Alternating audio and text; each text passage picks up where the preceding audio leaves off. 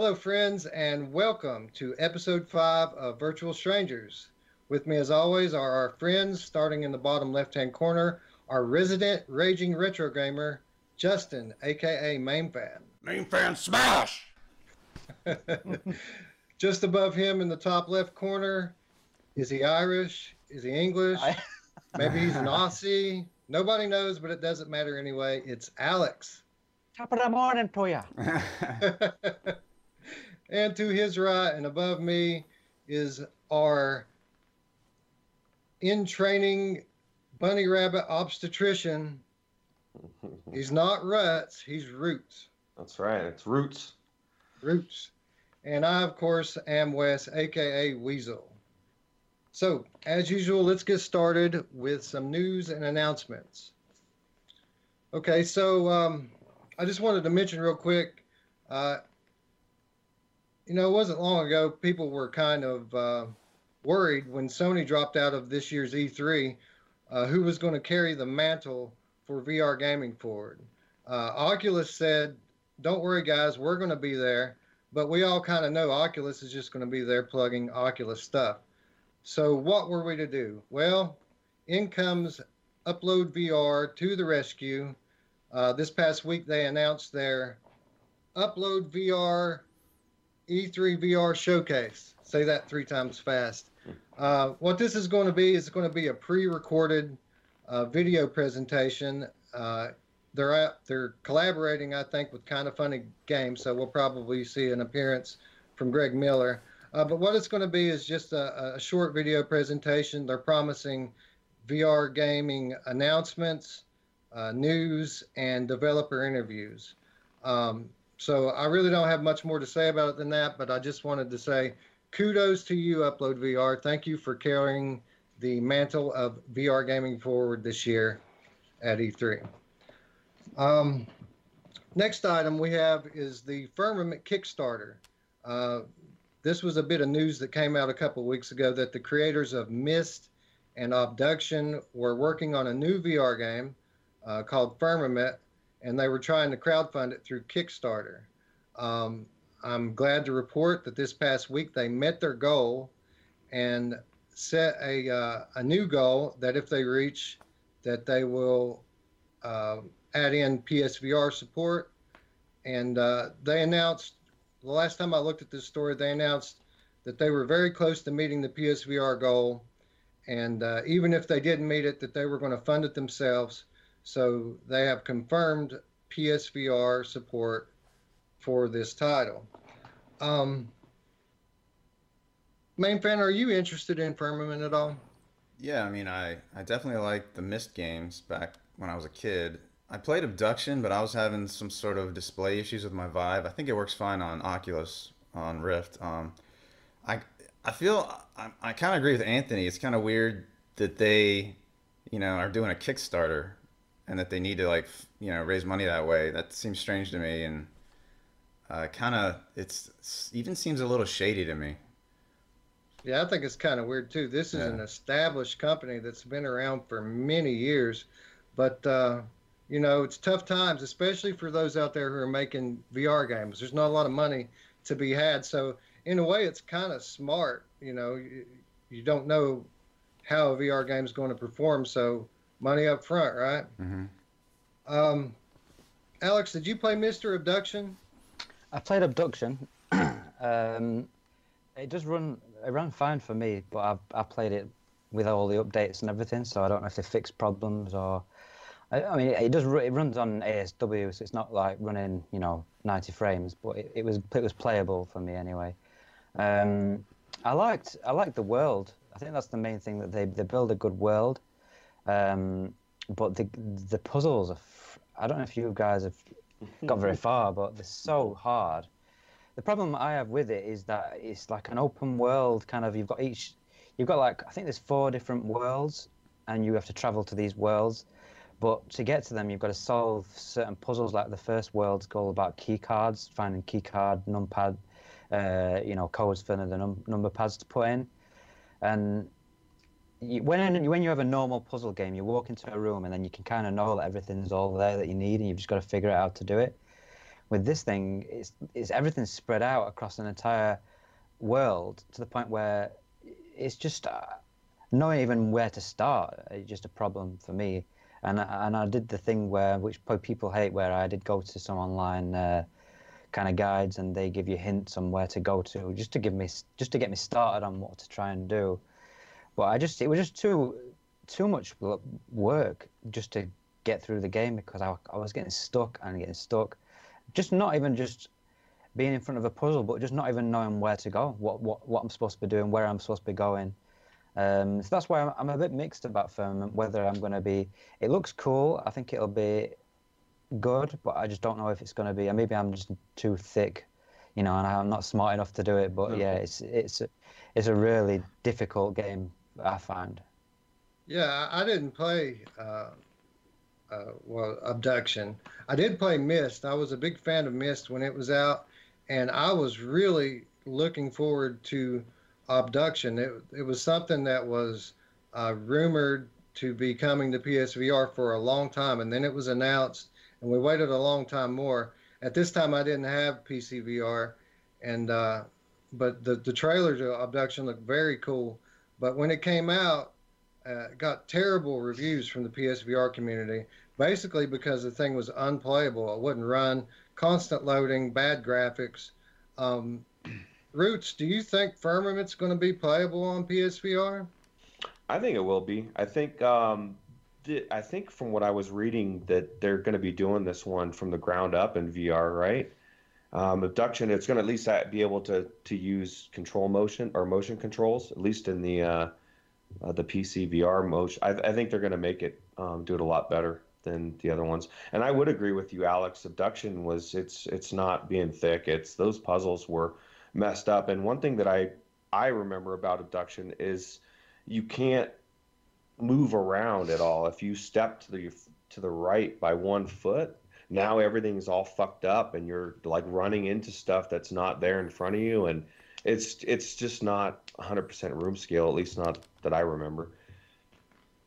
Uh, yeah, I, uh, I, I tend to agree with you when when the developers were asked uh, about the performance on uh, PlayStation VR and in PC in general, uh, they said they pointed out that this is being built from the ground up for VR, unlike Obduction.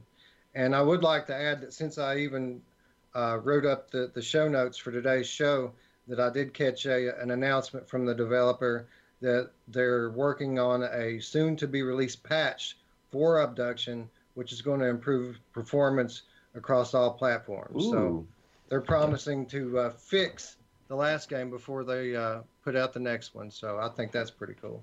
I, I go ahead. They've got the money now, so. yeah, right.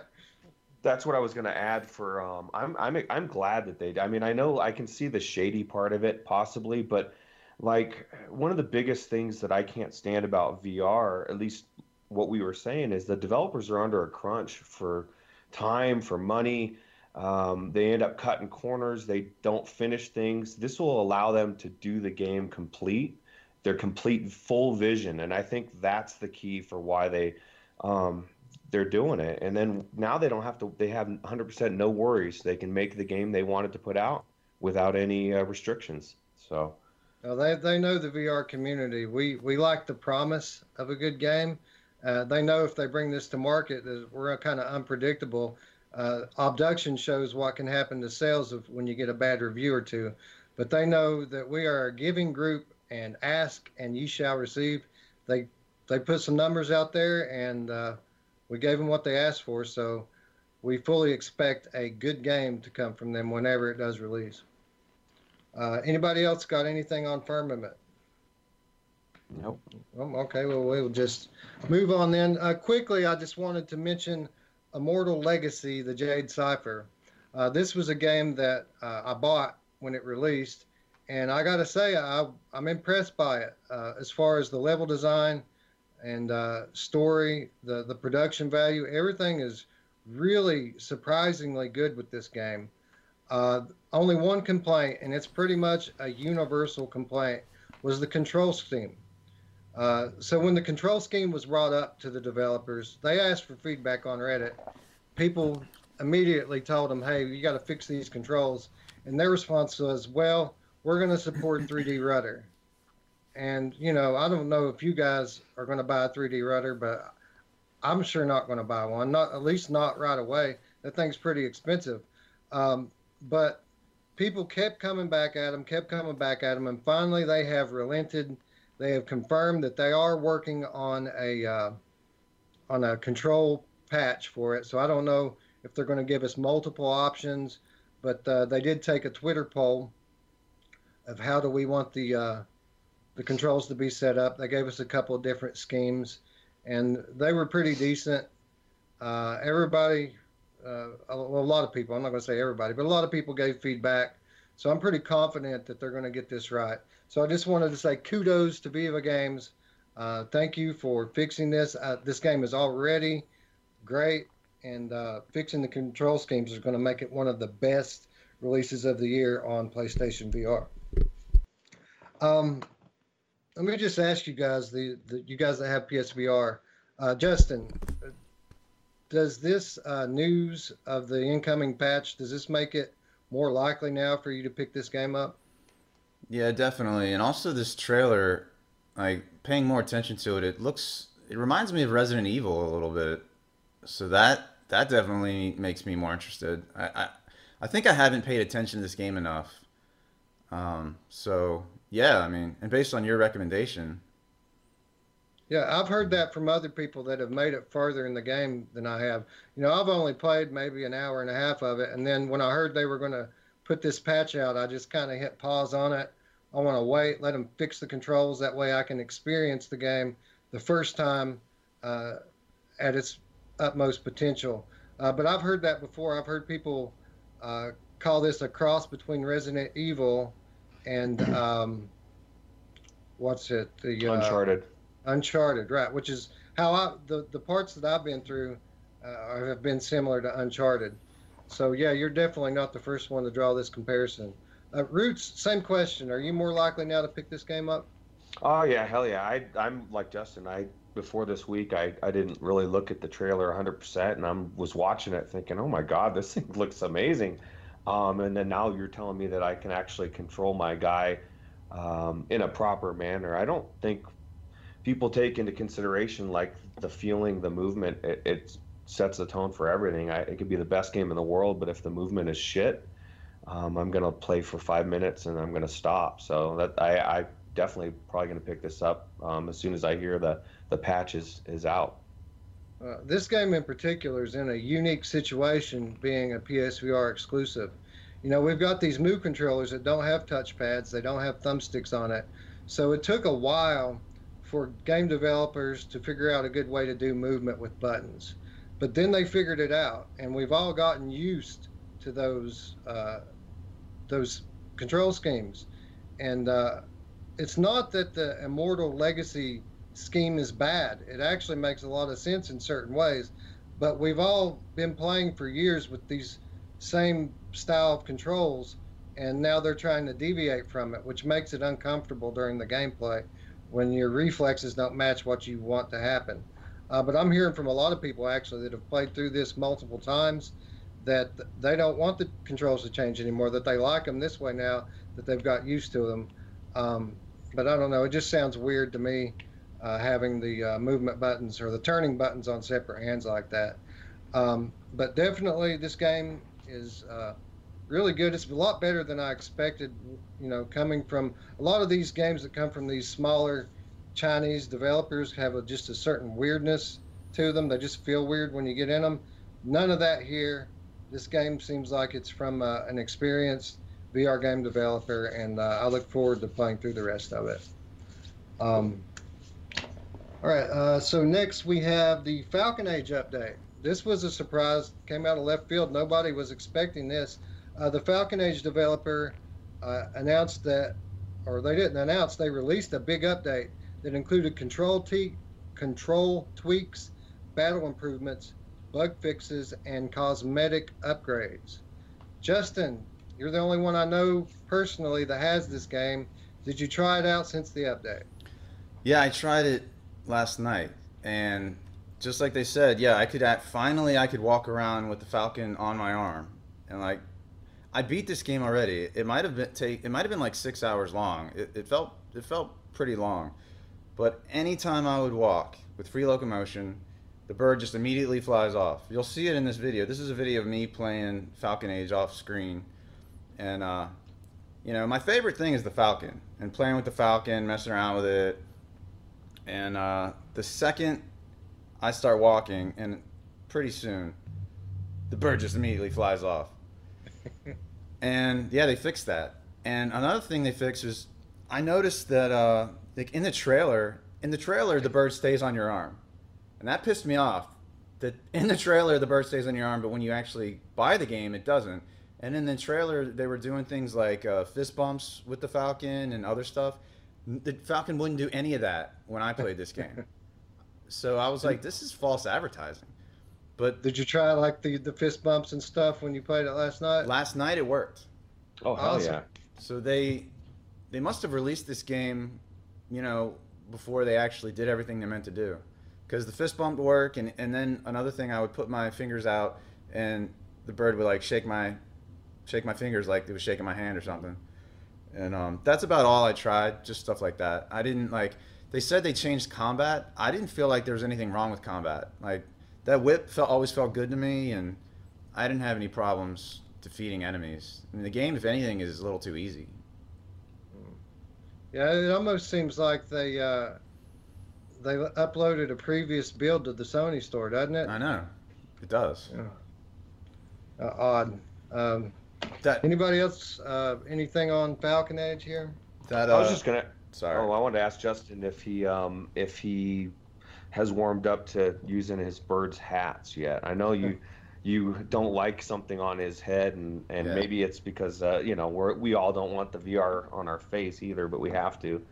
But um, I, I'd like to see some hats in your next video. Yeah, I don't have many hats, unfortunately. I think I haven't done the, the right quests because there were a lot of quests and like I mean little mini games and stuff that I didn't actually do because some of these mini games were really tough. There was a mini game where you have to have your Falcon uh, fly and drop bombs on these like sentry guard towers, and that was like actually really hard, and I gave up on it. Then there was one where you have to like hit a soccer ball with your uh, your lightning whip thing, and that was almost impossible for me. And I think maybe if I completed those, I would have gotten some sombreros and shit like that. But uh, yeah, I didn't get many cool hats. I got little like tricks, like a skateboard. The Falcon will like ride a skateboard briefly, and it'll juggle balls and all this dumb shit like that.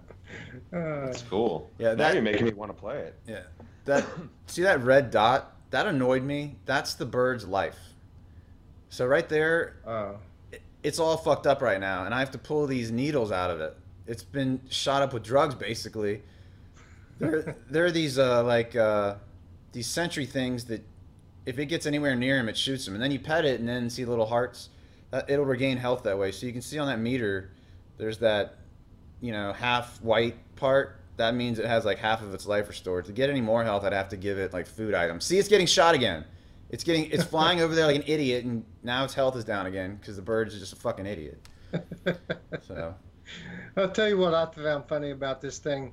Uh, I don't know if you've ever seen the the Saturday Night Live sketch, The Falconer, where every week this guy gets in some kind of trouble, like a boulder or something will fall on him, Mhm. and he's he's a falcon trainer, and he always sends his falcon for help, but his falcon just flies off and never comes back. He like goes out for a night on the town, never helps him out, and it's the same thing every week. Hmm. But when I, I saw your falcon fly off like that, uh, instead of resting on your arm and then coming back with needles all shot up in it, Yeah, it's reminded me of the falconer.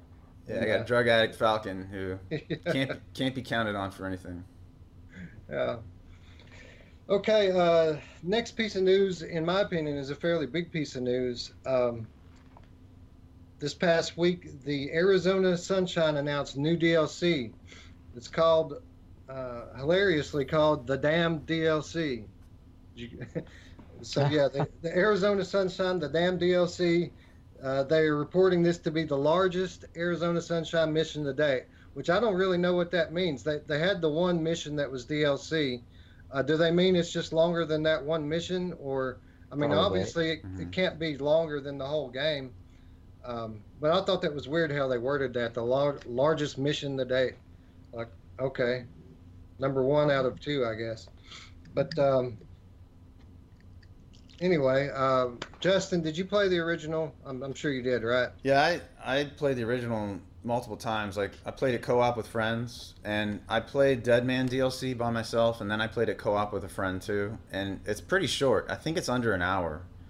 Um, so I would hope the damned DLC is is over that. Um, so the first time I played through this, see that's what the trailer is right here. It's the uh, Dead Man because there is no trailer for the Damned one yet. But um, yeah, it went. It was it was fun, and I went through it fine. But actually, there's a part toward the end that was actually really hard, where you have to like really rush uh, to make it. But when I played with a friend, the game bugged out, and there was a door that like was supposed to open that we could not get through, and we just had to give up. And uh, Hmm. yeah, so I don't know why that happened. Yeah, I've played through the, the original campaign multiple times by myself and co-op. Mhm. Same thing with the Dead Man DLC, or yeah, the Dead Man DLC, not the damn DLC, Mhm. the Dead Man DLC. Uh, I played through it with my wife and my daughter uh, multiple cool. times. Um, yeah, it was a little bit over an hour for, for us to play through it, which you know I have a little bit slower style uh, when I play these games. But uh, I didn't have this problem that you're talking about. But then again, I played it on PlayStation VR. I didn't play it on PC. But um, Alex, what about you? Have you played these games? Yeah, sorry. Yeah, I've played the the original game. Um, I've not played the DLC. I did read that the DLC was pretty short. It was pretty cheap though. It was like two two pound fifty or three dollars yeah, or something. yeah, So couple bucks. Yeah, it, it it wasn't was, much. it was it was priced well, which I think is fair enough. But I just don't know. I like I like the main campaign. I thought it was good. I'd love to play it co-op maybe as well because I think that they have actually done a big update where they've put two-handed weapons in as well, like rifles and and things. Which when I played it, it was just pistols and like Uzis. So it would it might be worth re- replaying, but you've got that many games to play. It's difficult sometimes to justify going back to an old game. But yeah, I'm interested. uh, Um, I think this is one that I'd like to maybe try and play with one of you guys if if it's got co-op as well, because that, that'd be quite good fun. Yeah, I just found out last night that I think this thing has up to four players, but I don't know if that's just for the horde mode or if you can actually play through the campaign with four players. Um, yeah, this is always a go-to for me because, uh, especially the the main campaign is is very slow-paced at first, so it's a good way to teach somebody who's a beginner uh, how to play a shooting game in VR because these things they don't come at you very quickly to start out with and they can get comfortable picking these things off from a distance. Um, so this this is a staple in my house. We go back into this thing often. So I, I'm pretty excited to see that there's more content coming, and I'm glad to hear that it's going to be longer than the last one. I, it, the last one was short. I didn't really complain because of the price tag, um, but it, it was good. It was uh, you know another fun mission. Kind of it was kind of a prequel mission I'm pretty sure that this one's going to be a prequel mission as well. Um, Roots, are you excited about this one? Oh yeah, actually, I I played the the original, and then I played a little bit of the DLC, and um, it was pretty cool. I I'm hoping that they add some more skins to the zombies. That was one thing that always drives me crazy, is it's the same zombies over and over again. Um, but that was my only gripe about the original game was you know the gameplay was fun. So yeah, I'm kind of excited. Now I'm kind of curious if I'm assuming they're going to charge for this one as well, correct? Uh, yeah, yeah. Okay. Yeah, so yeah, I, and I, I would definitely love to play it um, co-op for sure. That makes every game um, So much I was going to say quickly before we move on. Do you guys think? Were you guys when you heard that it was DLC and not a sequel? Were you disappointed, or uh, do you understand Mhm. why they haven't done a sequel? Because it's been has it been like two and a half, three years since the original came out? You think that they'd have plenty of time? I mean, this is probably one of the quite a successful VR game, I'd say. So. I don't really understand why they're doing this DLC because the DLC is cheap, so they're not can't be making a lot of money on it. So I don't know why they didn't just put that time together, you know, and make a proper sequel. Maybe Well, they are. Well, Yeah. that, that that's true. Well, well, this this is the thing with, uh, sequels. When, when you do a sequel, there's a lot more work involved because you pretty much have to rebuild your engine. I, for one, have been a, a proponent of things like this. Of course, I, would like for it to be longer, but I, I, don't need developers to reinvent the wheel for me here. When if I like a game, like say this or Farpoint, or or, or even like Rush of Blood, any of any of these games, uh, I wonder why we don't get more stuff like this because uh, they could keep the same engine. I just want new levels, new content to play through. Um, so I think this is one of the rare cases that uh, when I'm anxious to see how much they announce this is, uh, you know, the price on this. I'm actually hoping for a, uh, a higher price, something that would indicate uh, a little more content here. But I personally, uh, I, I love seeing stuff like this. It's already one of my favorite games. You want to give me more content? I'm all for it. And then uh, we'll get the uh, the sequels whenever it may come. I'm sure they're working on it at some point. So they've well, was... um, go ahead, Justin. They've been working on arcade specific versions for this that actually use wireless, and that could have been where some of a lot of their their development time has gone to. And um, another thing I wanted to say, I remembered what the exact issue was, and I used to have this issue a lot in this game and some other games where uh, the door was open for one of us but closed for the other person. And I remember in this game playing with other people, a lot of times it'd be like I would see a zombie right here, and then the co-op person wouldn't see the zombie at all. Stuff like that would happen a lot. Yeah, I actually had that happen to me a couple of times in the uh, PSVR version, but normally it was uh, pretty benign. It, it wasn't yeah. anything like like uh, things would show up in like there'll be a hamburger in my refrigerator, but not the other person's. Mm-hmm. Stuff like that. Uh, I may have gotten stuck once or twice, but a, a, a, quick reset, you know, fixed it, and I didn't have the problem again. Um, but I know what you're talking about. I've yeah. experienced it as well. All right. Um, so let's see. I think that's it for Arizona Sunshine, unless somebody else has any other thoughts on it. I was just going to say um, that I maybe they're um, what I was alluding to is that maybe they are working on a sequel and they're just putting out these DLCs to keep everybody they're still interested and then you know they do a couple DLCs and then bam here comes the second one out and you're still still out there you know yeah and these guys they're they work on other uh, other properties as well they work on ports wasn't it these guys that did the uh, Fisherman's Tale I think it was I think it's I think so yeah. Uh, so they're they're a busy group. I'm sure that they've I got their. They they. I was say I think they put. I think you're just thinking of the publisher, Vertigo Games. I don't think. I think Vertigo Games are like publishers, and then obviously you've got the sub, like I think it's the Jaywalkers that actually make the game, and then it was a separate oh, okay. Developer who made. So they're kind of like the Activision, you know, like or, or EA or something. So. Right. Okay. My my mistake then. Um, but yeah, I, I, would imagine that they probably have got at least the groundwork laid for a sequel. But like like I said, when these guys, these game developers, when they put a sequel out, they normally try to change a lot, change the engine, make it something completely different. And with the hardware having not advanced much up until this point, um, they're probably you know delaying a, a, little bit till we get some new uh, new stuff for them to develop for. But uh, anyway, good news. I always like more content, more good games. So in general, I consider this to be good news. Um, speaking of talented development teams, Archiact, the developers behind um, Evasion, announced a new game this week. It's called Free, Dri- Free Diver Triton Down. It's a underwater underwater survival game uh, set aboard a sinking ship. So I guess you're on a ship that capsizes and goes under, and the whole point is to escape this thing without drowning. Um, it releases in May for only nine dollars. Um, Alex, are you looking forward to free drive, free diver Triton down? free driver is that is that free new, driver? Uh, I, free driver. I know if it were really free driver, you'd be looking forward to it because that's your type of thing, right? The, if it's driving free, games. Yeah. A free driver game? Yeah. Uh, no, I'm actually looking forward to this. This is probably, out of all the recent news we've had, I think this is the one I'm more interested in.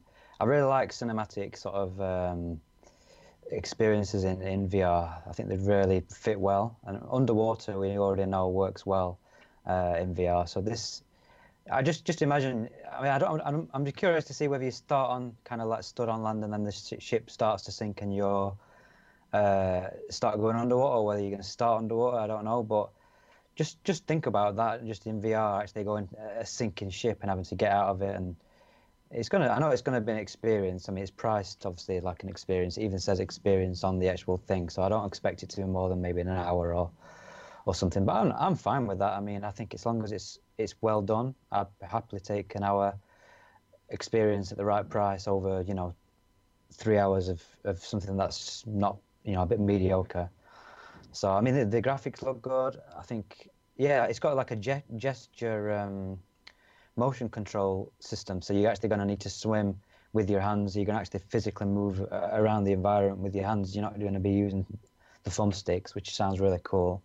So it sounds like they've made it. It's like a really VR centric game where obviously everything's going to be interactive and everything's going to be around you motion controls and moving around and uh, grabbing levers and yeah, I'm I'm really interested in this. I'm looking forward to giving it a go and. Uh, I think it's my most look for for next month.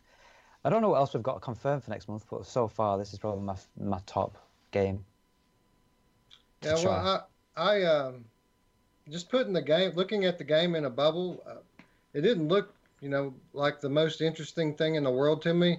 But that said, based on the developer, I know Archiact makes high quality games, so I'm interested in it just based on who it's coming from. Uh, Roots, are you concerned at all that this is just a nine dollar game?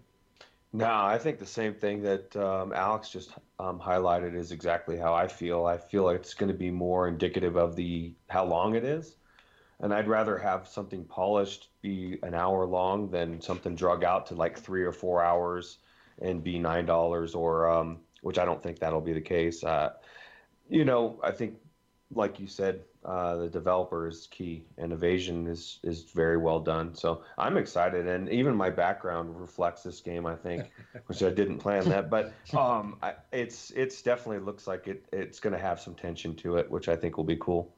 Is that uh, Stingray having babe? Oh, never mind. No, no, no babies this week. I guess I don't want to upset anybody, but. uh, yeah, well, um, I find this this odd uh, how the attitude changes in, in VR. You know, early on, uh, after the first year uh, of VR coming out, it was a common complaint amongst VR gamers that uh, there's too many short games. There's there's not enough long fleshed out titles. So then they gave us the long fleshed out stuff, and nobody finished any of it. and so we're now we're back to where we started, where we want the uh, we want the short stuff again. Um, I don't um, think I don't. I think it's I don't think the attitude's changed. The people that were already saying that sort of stuff are still saying it. You know, I mean, I'm, I've never really, I've always enjoyed the, some of the shorter stuff as long as it's well done. Uh, but there's always people that won't touch anything like this. You know, it's got to be a full, fleshed out game that they can put. Some people like to buy a game and they want to put in, you know, hundreds of hours in it, and they'll just have that one game. They're not bothered about having, you know, buying loads of shorter games. They want to just, you know, 40, 40 50 pound Skyrim VR, hundreds of hours, and then you know move on to another game. And I don't think those people are ever going to change the the attitude on this sort of stuff. Um, so I don't think the perception's changed. I just think it's some people like I think I'm, I think all of us are the same. We're, we're as long as the experience is good, we're happy to do you know an hour long experience and pay you know nine dollars nine dollars for an hour. You know, it's, it's is it expensive? Probably is a little bit expensive, but it's, it's I don't mind. I don't mind. But some people don't do, and some people won't pay for it. I'm sure, because I haven't really. I don't know if you guys have noticed. I've not really seen anything on the subreddits about this game.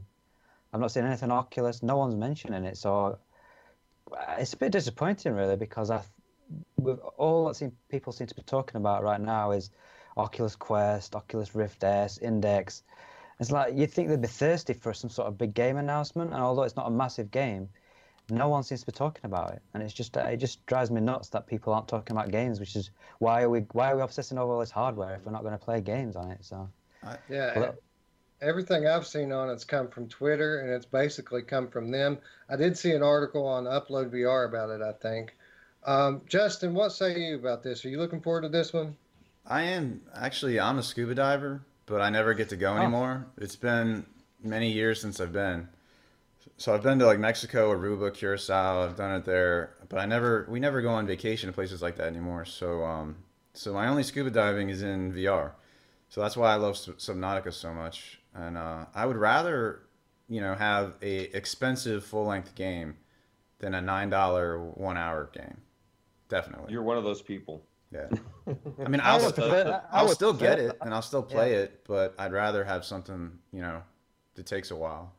I Well, don't you're prefer- gonna finish everything. Sorry, Alex. Go ahead. I, w- I don't prefer to have a shorter game, but it's Yeah. just I'm not I'm not adverse to having a short a shorter experience. I'm I, I'm obviously don't don't get me wrong. I want the full full length AAA games just as much as everyone else, but some people will to the point where if they see this and they see that it's a short game, they're not even going to bother with it. You know, they're not even going to. It's just moved on to something else. Whereas I'm, I'm I want to play everything in VR. You know, this I want to do the short stuff. I want to do the long stuff. I want to do everything. So, and this looks like something new. I've not seen anything like this where you're in a sinking ship. You've got to be moving your hands around to swim around. It, it looks Yeah. different. It looks interesting. Has there been any game in VR where you actually swim with your arms? Uh, I mean, it's very similar gameplay to a lot of these outer space type games like Mhm. Adrift and, and Lone Echo. I mean, there are, isn't water in those games, but it's similar movement, similar kind of obstacles. Mhm. At least on the surface, it looks that way. Adrift is gamepad. Or like actually Yep. they added motion control support, but you can't actually do anything. Like you can see you can see these motion controls moving, but it doesn't I think it I remember that I ret- I refunded it for that part, that was part of the reason. Yeah, I haven't, I haven't Yeah. played it. I was just throwing it out there as an Oh. example. I, I do own it, I, but I Mhm. was, uh, it was a key giveaway. I, I just put it on my account and never went back to it specifically for that reason. Now that you mention it, it was a gamepad game, Mhm. and at It'll the time, I didn't know I could use a DS4. It'll be interesting to see uh, how this works. Whether it is just going to be you doing this and moving around, or whether you will be able to kind of push off uh, the environment, grab things, and kind of pull yourself along, like you can in say something like Low and, Lone Echo. If it combines both, where you've got to swim, but then you can grab things and you can pull yourself around corners and things, uh, it'd be interesting to see how, how well they've done the movement system on this, because that'll make or break the game really. If the, if the movements if if yeah, it'll be interesting to see how they've done it. But that's probably going to be one of the big appeals because it would be, it'd be quite. Would you play this seated or standing? Do you think? Standing? Oh yeah, you definitely have to play this standing because uh, uh, it would feel odd otherwise. I think It- it- this game's totally going to depend on how they program the physics into it. How if currents are going to uh, catch you in certain parts of this thing and try to carry you in different directions. Uh, I'll be interested to see if people get sick playing something like this. Honestly, Yeah, just based on the weird movement of it. I mean, if it's going to be true to life, then things are going to be pulling you in different directions as you move through this thing, and uh, especially for new players, that could be a problem. But I don't know. I look forward to it based just like I said before, just based on Archiact. Uh, I have faith in them making a, a good game. So, um, anything else on Freediver Triton Down? nope. No. Okay. All right. Um, just real quick.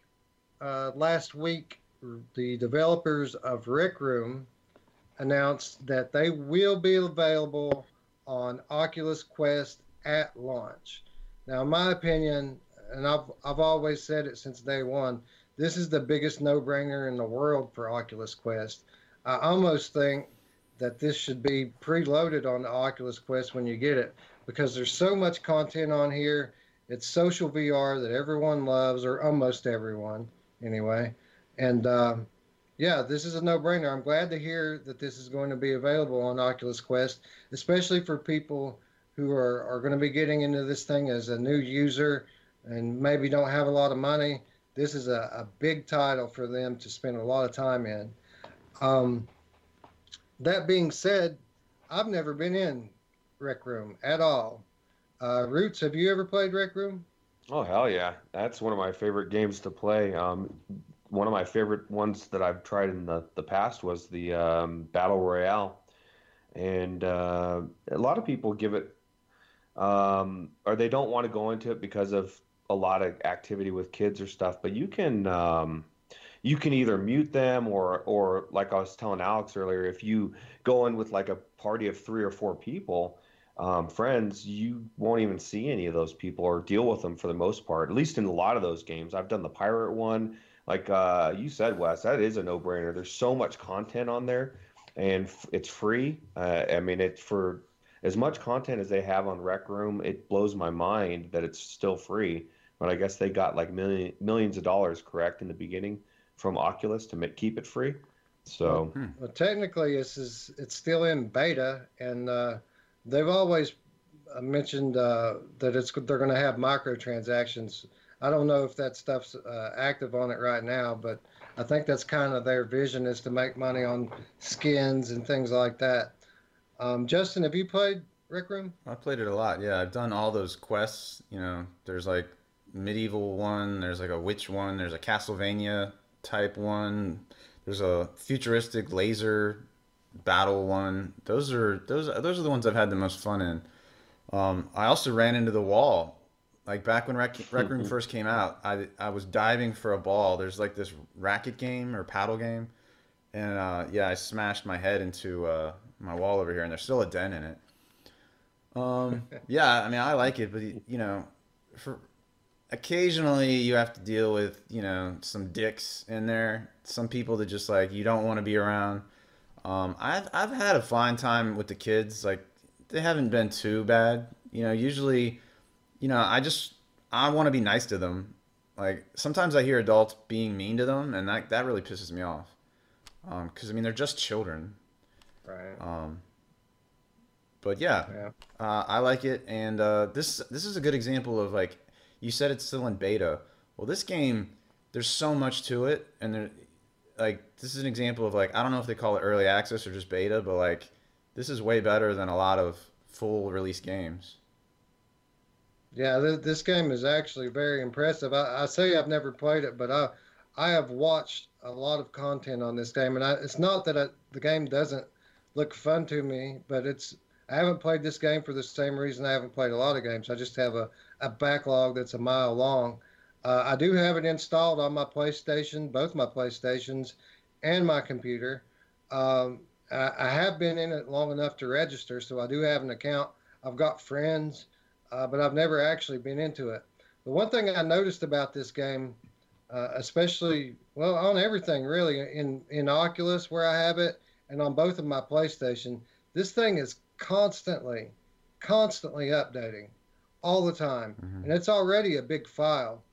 Uh, so, Justin, should we be concerned about the limited storage capacity of the Quest in a game like this, which updates literally every other day? It probably doesn't take up that much space, but I've never looked. Um, I don't know. I would I would assume that they'd make it a smaller smaller file for Quest, but it's not like you can dumb down these graphics much more. Um, Yeah, right. That's what I was thinking. You can't really take any texture away, or there won't be any at all. yeah. I don't know. Um, that's that's what I thought. You know, I'm glad to see this coming to Quest. Uh, I, I've, like I said, since day one I heard about the Quest. Rec Room's the first thing that popped in my mind. This thing is going to be a phenomenon if it gets out to the general public and really does bring in new users like it's intended to. Uh, this is going to be big for Rec Room, especially a game like Rec Room where they're putting it on Nintendo Switch. I mean, Rec Room's on everything. Mhm. Uh, so it only makes sense for it to be a launch title for the Quest. Um, Wait, I didn't hear that. It's going to Switch? I'm pretty sure. Am I wrong about that? I don't. I have, I have no idea, but that's if that's if that's the case, that there'll be a ton of people online. well, I know Yeah, that it's I'm not VR sure. only, so Yeah, Oh, I'm pretty okay. sure that they're they're working on a. It may not have been uh, officially announced for like a release date, but I'm pretty sure I heard that they're working on a Nintendo Switch version of this. I didn't even know it's not VR only. Oh no, it's definitely not VR only. It, there, Wow. There's a flat version of this. Wow. Yeah. Yep. Uh, anything else on Rec Room?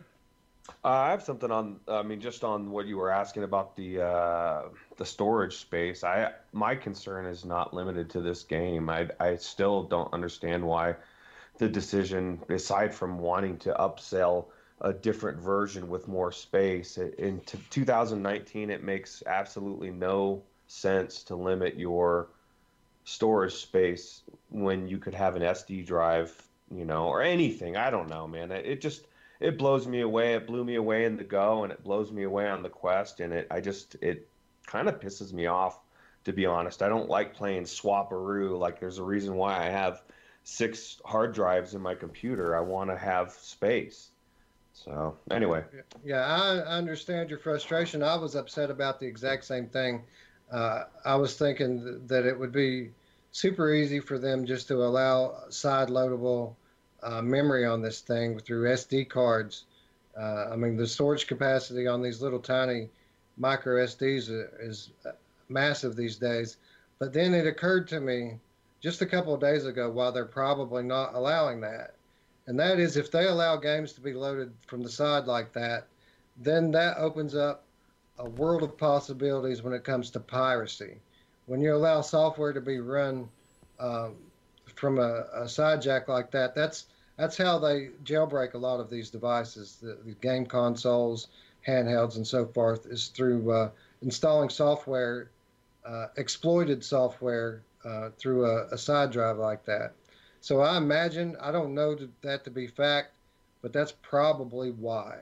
Then why limit the space? Why not put a terabyte in there then? You know, like or I or something. I, I just figure that you know they if they don't want it side loaded they could make it bigger. They've, they've set the bar so low that you're gonna have to swap stuff out so quickly. We're not talking about oculus go titles anymore.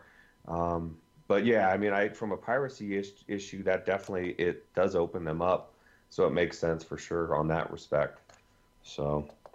Yeah i, I imagine that that uh, hopefully what the case is here is that since this is these are mobile titles that we're talking about hopefully they're going to be a smaller file size and that uh, the 128 gigabyte uh, size that they've released is going to be enough to hold quite a few games. Uh, but they, you know, that's just wishful think- thinking. I don't know, and I guess we're going to find out soon, right? Mm-hmm. All right. Uh, next we have. Oh, this is a good one. This week we finally got the patch for the Legend of Zelda Breath of the Wild VR and Super Mario Odyssey VR for Nintendo Labo uh, VR kit. Uh, Justin, I know you've probably got more experience than, than anybody I know with this thing. What were your impressions of these two updates? Okay, so here's the Labo with the head strap. Um, I added this VR. This is six millimeter pleather VR cover. I tried to add it on because this thing is just straight hard plastic. Like, see the top and the bottom, it's just hard plastic that is gonna. I should probably full screen this, but whatever. This hard plastic just digs into your forehead and your cheeks, and and uh, it just leaves red marks, and it hurts like hell with all the weight of the Switch. So I put this in here but even this was hard because I don't have it in here like Velcroed or affixed well. It was just like held in there by scotch tape. So it was very uncomfortable physically to play uh, Zelda and Mario because I wasn't holding this up. I was just letting it, you know, sit on my head. My impressions are that neither are worth, uh, in my opinion, neither are really worth doing. Um, in Zelda, the way it works is as you turn your head, your view circles around Link like you're using the right analog stick, and it's really strange. I don't know why they didn't just have the camera like separate and just you can just look around everywhere and Link just stays in one spot. I don't know why they didn't do it that way. Um, so you can just sit still and just not move your head, and then you'll have you know like a 3D view of the world. But this thing's too uncomfortable to want to do that. You would you would need to mod it to make it like tolerable if you're gonna play it for any length of time. And like if you're turning your head while Link is running around, it's gonna look terrible. It's like it's all choppy and like it's like reprojection the whole time. Um, it's gonna make a lot of people sick. Mario was better as far as like performance. There were no like performance issues or anything, but you're stuck in one spot and you just watch Mario run around this level and he he gets so far away from you that he's like 20 pixels, you know, when he's far away and like you know, there isn't a lot to it. You just go around collecting. I, I don't know if it showed earlier. You collect these little musical notes, and then if you get enough musical notes, a, a little instrument appears, and then you bring the instrument to this little character that wants the instrument, and that's like there's like three of those on each little level, and that's like about all it is. It's like you might get 15 minutes out of it at most. I only saw two levels. I completed both levels, but then there were these two more spots that had question marks, but I couldn't get those to unlock. Um, so anyway, it it's, definitely not worth buying the Labo kit. The uh, the gun, the the toy stuff, the cardboard stuff, to me was a lot more fun than uh, Mario and Zelda. So that's all. Yeah, I uh, before I even looked into this thing, I, I watched your playthrough on your channel, Mm-hmm. uh, which will be linked in the description, by the way. Ah, Um, but uh, yeah, based on your first impressions, it just killed any kind of uh, sorry. enthusiasm I had to want to try this thing. But uh, you know, just like clock- clockwork, the morning that it was released, my son comes in here, Brody, and uh, he wants to check this thing out, and I'm like, "Look, man, I don't think you want to play it. I've heard now from a couple of people that it's not very good. It's going to make you sick, so uh, I don't think you want to." Well, I want to look at it anyway. Oh, So okay, fine. I, I give it to him, send him on his way. So he keeps coming back and like, Dad, you need to check this out. I'm like, no, I don't think so, man. I've heard all I need to hear about it. And uh, again, a few minutes later, oh man, look, the Link looks really cool. Here, check this out. No, thank you, buddy. I don't want to look at it. He comes back again. Oh, Link's sword, super awesome. You got to look at this. All right, man. You want me to look at it? I'll look at it. And and I had zero expectations for this thing, putting it up to my face. And I gotta say, I didn't think it was that bad. Uh, I was sure if you turn or move at all, yeah, your stomach goes immediately into your throat.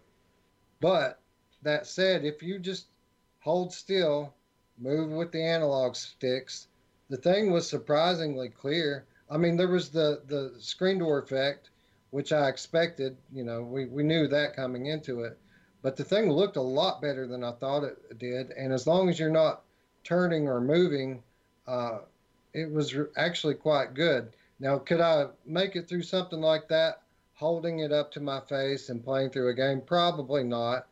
Uh, but I did find out that you can use the wire rerouting trick with your PlayStation VR to experience this game uh, through a PlayStation VR headset. So I'm definitely going to be checking that out.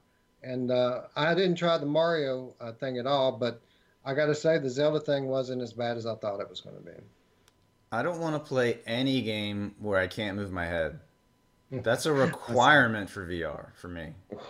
Right. Um, so you were playing it like this. Yeah, yeah. I didn't Yeah. have it strapped to my face. I was just Yeah. holding it up. Yeah, so if you're gonna hold it up, your your face isn't gonna be in pain. That's Um, true. It was yeah. not in pain. Yeah, but your Your arms will. your, shoulders and your arms will eventually. Yeah. Yeah, I imagine so. That's why I'm saying I, I don't see myself being able to sit there and, and hold it and play through it. I only went through like five minutes of it, just walking around and, you know, messing around and stuff. I didn't fight anything or try to play the game at all. Uh, but I was expecting just total garbage. And, you know, it's not the best thing on earth, but I wouldn't say that it's total garbage either. It's a free update. Um, so let me ask you this. Uh, with your experience with the Mario and the uh, Zelda updates. Uh, would you be interested in trying more updates? Do you want to see more stuff like this on other Switch games? I always want to try stuff. That's why I bought this thing. I wasn't even expecting it to be as good as it is. So yeah, if they release more, I'll try it. Definitely. That's just Yeah, that's just I, I, I gotta imagine that we've got more hardware coming here too. Knowing Nintendo, they're gonna update their uh, their Switch, and these experiences are going to get better uh, with time. So I would hope so anyway. Mhm. All right. Uh, next, we had a game announced or finally released. Pros Enlightenment released on Thursday. Uh, this game is under a 10% launch discount until May 2nd. Interestingly enough, I didn't pick up the price for that. Do you guys know how much this game costs?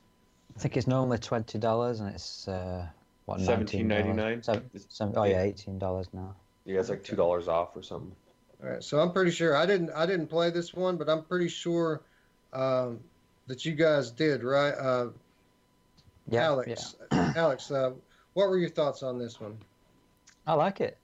Uh, let's let's let's start with the negatives first. Um, the voice acting is very hit and miss. There's the the big there's a bit at the beginning which Roots actually mentioned to me where you're on an elevator and there's this guy talking with like a Russian accent or a Ukrainian accent and yeah, you can hear what he's saying, but you have to really focus on what he's saying. So I put like, the subtitles on just so I could get through that because it it was exhausting just to try and figure out what he was saying. But once I got past that bit, you know, it was actually fine. I turned the subtitles off and I haven't had any problems. There's there's a guy at the beginning who's got really bad voice acting, um, but the but there's some actually that later on in the game where it's actually it's pretty decent. It's not terrible. Um, there's a thing I don't know why they've done this, but they've done. A, I don't know if you guys noticed it, but like a depth of field effect. So if you put your hand in front of you, then the world behind you becomes blurry, and then if you take your hand away, uh, it becomes clear again. The mm. problem with that is that you have to have the object bang center in your view. Otherwise, if you've got it like there, then the background will be clear, but this will be blurry. So then you kind of having to move it. It's like you've got bad vision basically, and you're having to kind of, you know, like when you got people who need glasses and they kind of stood there, moving things backwards and forwards. You're kind of having to do this. So uh, if the developers listen to it, give us the option to turn that off because it, I didn't like it. You know, it's it's not like when you've got your hands out here, your hands are all blurry because they're not in your thing. But yeah, it's just a weird de- decision to have some sort of fa- field of view. Um, adjustment in VR because you don't need it. But that's uh, it's not a game breaker, but it's definitely quite. I've not seen it anywhere else, and it's quite weird. Um, there's a few little glitches, like when you load when you first load an area, sometimes it doesn't load. Like you when you're turning around, it's still loading in, so it's kind of like it's black, and then you'll see things pop in, and, and, and that happened a couple of times. I did have a crash happen once where I had to cut like some sort of um, chain off, and when as soon as I cut the chain, it crashed, and I had to restart the game. So they still got a few issues, but overall, I like the game. It's you start off inside a room, so it gives the impression that you're in like an escape. It's an escape the room type game where you've just got to basically go and from room to room. But once you actually get out of that first room, uh, it opens out and the story kind of progresses and it kind of goes through flashbacks where you go backwards and forwards in time. So it's quite a neat concept, the way that um, rather than give you like a tutorial on, on telling you how to use something or what you need to do in the next area, it'll do a flashback and then there'll be a guy talking to you uh, in a previous scenario and he'll ask you to oh grab the the cutters uh, you know and do this and you cut it and then when you've done that it goes back to the to the present and then you know oh I need to get the wire cutters to get to the next to get past the next scenario so it's quite interested in that. Um, one of the things I really like about this game as well is that I don't know if you guys have noticed this, but a lot of VR games feel quite empty, where it always feels like you're on your own. Everyone else has either died, or you've landed on a deserted planet, or you know you're walking around. There's nothing really around you. Um, this one's actually based on Earth for a change. Uh, it's based on actual real life locations, and there's actual interaction with NPCs as you go through the game. Sometimes you'll see someone in the distance kind of walking with a torch. And it just makes the game feel like it's an actual real place and it makes it feel like you're actually in a real world rather than just being in a deserted, you know, a lonely planet or something. Um, there's actually some really cool interactions where I think you guys have already done this bit where I won't spoil it, but you have to do something and you have to give a thumbs up to the guy for him to count you down to do it. So you, you kind of like he says give me a thumbs up when you're ready and when you give him the thumbs up in the game you then counts you down and you have to do something and then something happens but it's just cool interactions with the actual npcs which i quite like that's something that i've not seen in many games especially for an indie game i mean this is an indie game it's made by four people so it, it does feel like an indie game, but I think it's a good quality indie game. Uh, they've certainly put a lot of care into this game. You can see that they've put a lot of love into it. The puzzles are kind of environmental puzzles. There's some interesting things where you've got like a tracker thing, where you have to walk through some woods and you've got to listen to the beeps to find where you need to go, and then you get to like some sort of station. And you've got to flick from switches. They use the um, I don't know how it's going to work on the Vive, and you I think you've done it just on the Vive, but they actually use the touch things with the thumbs and the pointing finger and everything, so that if you put your finger out, the hands work and you can flick the switches like in the uh, Rift demo and stuff, mm-hmm. which is something that you really don't see very often. So that you can put your thumbs up and you have to put your thumbs up to the guy. Um, there is a bit of like there's a radio where you have to tune in sometimes, and it's really small dial, and you have to kind of like really. It's quite tricky. It's not perfect, but something about this game that really. I, I, I plan to play it two hours to basically just talk about on the show, and then I was going to play some Gadgeteer to talk about later on and I ended up playing it for three hours, and it was like half past one in the morning. And I had to stop myself from playing it. That's how much I was enjoying it. So I mean, it, the, just the story. This this this a little bit of a dark theme to it as well. Um, the developers have described it as a survival game. I don't know why they've done that because it's, it's not a survival game. It's a it's like an adventure horror. It's not horror adventure puzzle game. So you're going. It's very linear. Uh, there's some areas that are more open so you do have to use your tracker to figure out where you need to go, but it's not you're not going to get completely lost or anything. But this this is my sort of game. I love adventure puzzle games, story-driven adventure puzzle games. Um, the you know I, I love the way that they've actually got people that you interact with. It's, uh, the world feels real. The graphics are, are, decent. They're not amazing, but they're good. Uh, the sound design is really good. There's there's some, but when you're walking through the night, with like in the video now, and you've you've got like this you've got this big station which you've got to flip these switches to try and figure something out. I could hear things rustling around in the background. Sometimes it sounded like it was coming over from over there.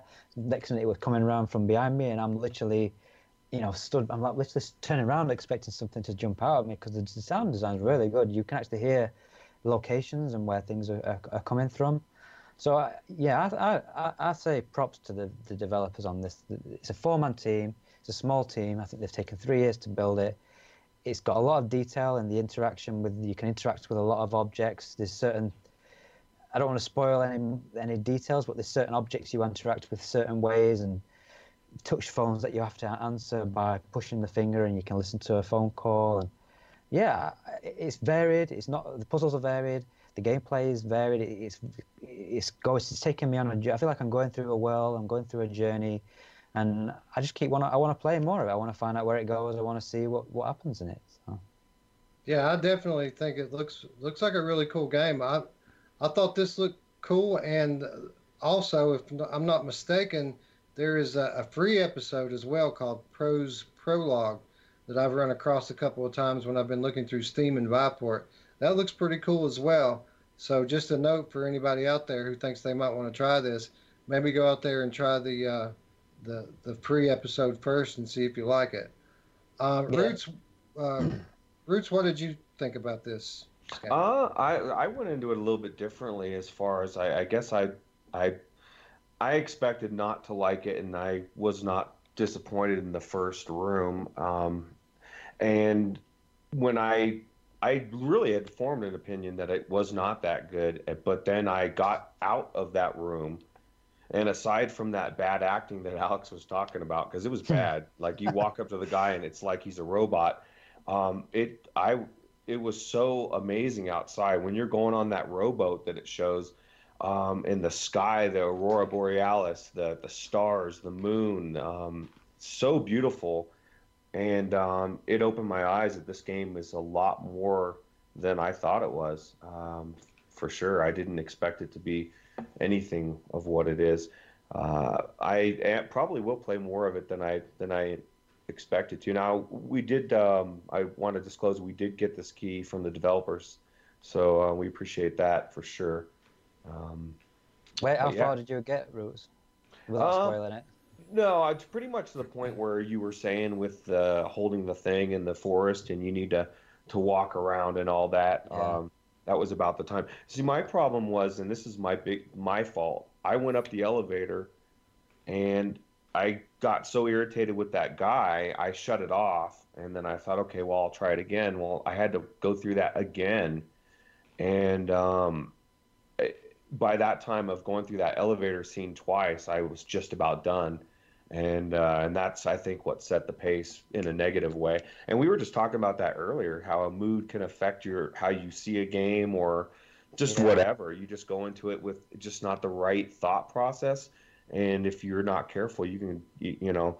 Um, and I, yeah, well, I was say I, I I went into this game with zero expectations, so I didn't expect good or bad. Um, I don't know if you if you knew anything about this beforehand, whether you were expecting it to be bad or. I just just from what Anthony from VR three six five had said, he was very negative on it when um, it first was uh, a few weeks ago, I think it was or whatever, and so that was kind of stuck in the back of my mind as well. Um, but uh, but I think that's and you are always harping on this to us, Alex, is about giving the proper time to the developers, you know, to to properly watch or get into the game before we give a, uh, an opinion because it's to be fair to them. And and I think this whole experience for me highlighted that. You know, I I always want to go in there, get the time in there, and I will. But it's like if you don't, you could potentially give a review that's not necessarily fair um, to the game. Yeah, the the game's got a nice it's got a nice feel. I don't know. It's got a really nice atmosphere and feel to it. Not nice atmosphere, but it's got a, it, it kind of reminded me in sections um, gallery episode one. You know where the bit where you you're mm-hmm. outside and, and it's got the feel to that, and then there's a bit of I don't know. It's got its own feel to it, really. I once I know people say it's Red Matter, but it's nothing like Red Matter other than it's a puzzle game and there's some Russian in there. But yeah, I mean it's it's I'd say it's closer to the Gallery. You've even, you've even got a, like a backpack system you can pull out and you can get a torch and you walk through the woods with your torch, and you've got like your torch in one hand and your tracker in the other hand, and you're having to you know, it feels quite immersive the way that they've done it with the interaction with the objects and how you have to use things and you have to use, you know, you use your sight, use your sound, and I think it's a really well designed game. The puzzles are, varied enough. The game's varied enough. It's not repetitive. I, I just, I just think it's good, and I, I, just think I hope that it gets enough uh, sales for them to keep making games because I, I'm interested in to see what else they can do. I played it too. I played it for like an hour, and I got I think to the same place Roots is, and uh, I was surprised because Anthony of VR three six five he played Proze prologue, and he wasn't impressed at all. But that that might have mostly been due to the performance issues, and he had a different PC back then.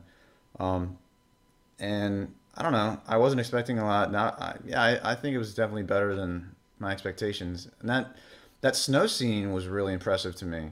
I don't that could be the best snow scene I've seen in VR. I don't know what you yeah, guys. Yeah, it, it, it, looks good. I mean, I think the game looks for a, for a mm-hmm. small mm-hmm. indie developer. I mean, even now you can see in the trailer that it's got a lot of games where they cover the face up because they don't want to deal with the face, you know, in that uncanny valley yeah. thing. But they've actually got actual people. You can see the face, and they've got a little bit of um, you know, voice work and you can see the mouth moving and everything. And it's not bad. I mean, it's really not bad for such a small team. I think it's good. You know, I, I don't think they've done a bad job. It's definitely indie. It's not, you know, AAA quality, but I think this is worth the money personally. And it's Unreal Engine 4, so the graphics are going to be pretty good. Um, yeah, it's nice. It's got nice lighting. Uh, you know, like you said, that snowstorm with the particle, you can see all the snowflakes mm-hmm. coming down and yeah, that bit was funny when you walk outside and then the guy talks to you and he, it's ter- yeah. terrible voice acting. And then I turned around as I was walking back into the, the room and he was kind of like waddling around a little bit like he was being sped up a little bit. So there's, there's definitely a little bit of jank in there still. And the, but I kind of I kind of forgive it for some reason. But yeah, this rowboat, I felt like the rowboat was screwed up. Like the way that you row didn't seem right. The direction of your rowing, like and the way you're facing. I don't know if you felt uh, that way. I don't think it mattered where. I think once you started moving, it kind of moved. Really, I don't think it. Okay. You couldn't steer it or anything. You, but you were basically just going on a straight path. But I think it was. In, I, I actually re- I actually sat down and reset my seat on that. Just because you, you, can press one of the buttons to reset. So I actually sat down mm. physically and I was rowing like I was on a rowboat. Yeah, it's, it was cool. I like what they're doing with it. And I, I mean, I'm three hours in and I'm still not finished. So I don't know how big the game is, but I think the dev said about four hours. Uh, so I'm probably mm. about another hour to go. But yeah, I like it. I like it. All right, so there you have it. Proze Enlightenment, solid puzzle adventure. You heard it here first. recommend, highly recommend it. If you're Highly- if you're if you're a puzzle uh, like adventure guy with story driven, this is a definite buy for me. There you go. All right, uh, one more item. We had a uh, new game announced. Uh, Charm Games this week announced uh, Trial by Teng. It's a fantasy adventure game with eccentric characters made from the ground up for VR. Um, Charm Games. These are the guys that brought us Form. Uh, Justin, did you did you play Form? Yeah, I finished Form and Twilight Path. I think most people prefer Form, but for me, Form was too short and kind of too simple. I think I like Twilight Path more than Form, and uh, hopefully this Trial by Teng, this kind of looks more like Twilight Path to me. So maybe it'll be, maybe it'll be even longer than than those, but than both of those, and have more to it. Um, Yeah, I didn't notice it before, but in the uh, title line of this trailer, this is actually uh, it said a Twilight Path adventure. mhm. So this must be an episode of that that game. I, I don't know anything about that game. Hmm. Um, Alex, does this game look interesting to you? Yeah, I've played both Form and Twilight Path. Uh, I enjoyed them both. I actually preferred Form personally, but I think that's more just it was just more the aesthetics of it. I liked the feel of the. It was like a real like a futuristic spaceship type feel, and and you've got your glowing uh, things that you have to pick up and manipulate and move around. I mean, I, I felt like Twilight Path was very much a repeat of, of Form in a way. The puzzles just felt like kind of re- repeated puzzles from Form, just in a different environment a lot of the time. Um, it, Twilight Path is more like a um, fantasy sort of, you know, I don't know how to explain it, but it's, I think it's, it's supposed to be like a heaven or something. I don't know. I think it's connected to that sort of type of where you're in like a in between heaven and, and earth or something. I don't know really know fully understand the story of it, but yeah, it's it's this is there's a bit in that game where this massive turtle comes out and he's talking to you. That was pretty cool. that was cool. Yeah, that was pretty cool. And Yeah, there's some cool bits. I just found them both to be a little bit too short. I enjoyed them both, but I found I wanted more, which is probably a good thing because if, if if you finish a game and you want more, then it shows that it's a good game. So I'm interested in this. My worry is that when did Twilight Path come out? Was it last year? Probably late last year, or Yeah, so early they- they- early this year. I don't know. they're bringing them out pretty quick. I mean, you know, they- they're obviously Huh. deciding to do short, shorter experiences. October 2018. Yeah, so it'll be. In, I don't know when this is due out. Do we have we got a release date for this new game? Uh, no, I didn't see one. Soon. Soon. So Yeah. less than a, it looks like it's going to be less than a year between them two. Then, so they've not had a lot of time to work on it unless they were already developing it. And Maybe they can use the assets as well, so then they haven't got to create loads of new assets for it or something. I don't know. I don't even know what this is about. I mean, does anyone? uh, Does, does there, is there a description for it or anything? I don't know. No, not really. Not that I saw, anyway. Um, Roots, did you play Form or Twilight Path? I played Form, not Twilight Path, but I'm assuming that that because it is, a, like you said, it's a Twilight Path um, story or path adventure. It definitely will be the same um, game mechanics or same game pretty much. Maybe it's just one game broken into two parts, or you know, maybe they were working on all it the whole time. I don't know, but uh, definitely the trailer looks really uh, interesting to me, and I thought Form was good, so. Uh, I definitely would want to check this out for sure. You should Yeah. try out Twilight Path. I mean, we- it's definitely worth. You know, it's about an hour and a half. I think it took me to do it, and it's worth playing through. It's an interesting world, and and I liked what they did. and mean, they do.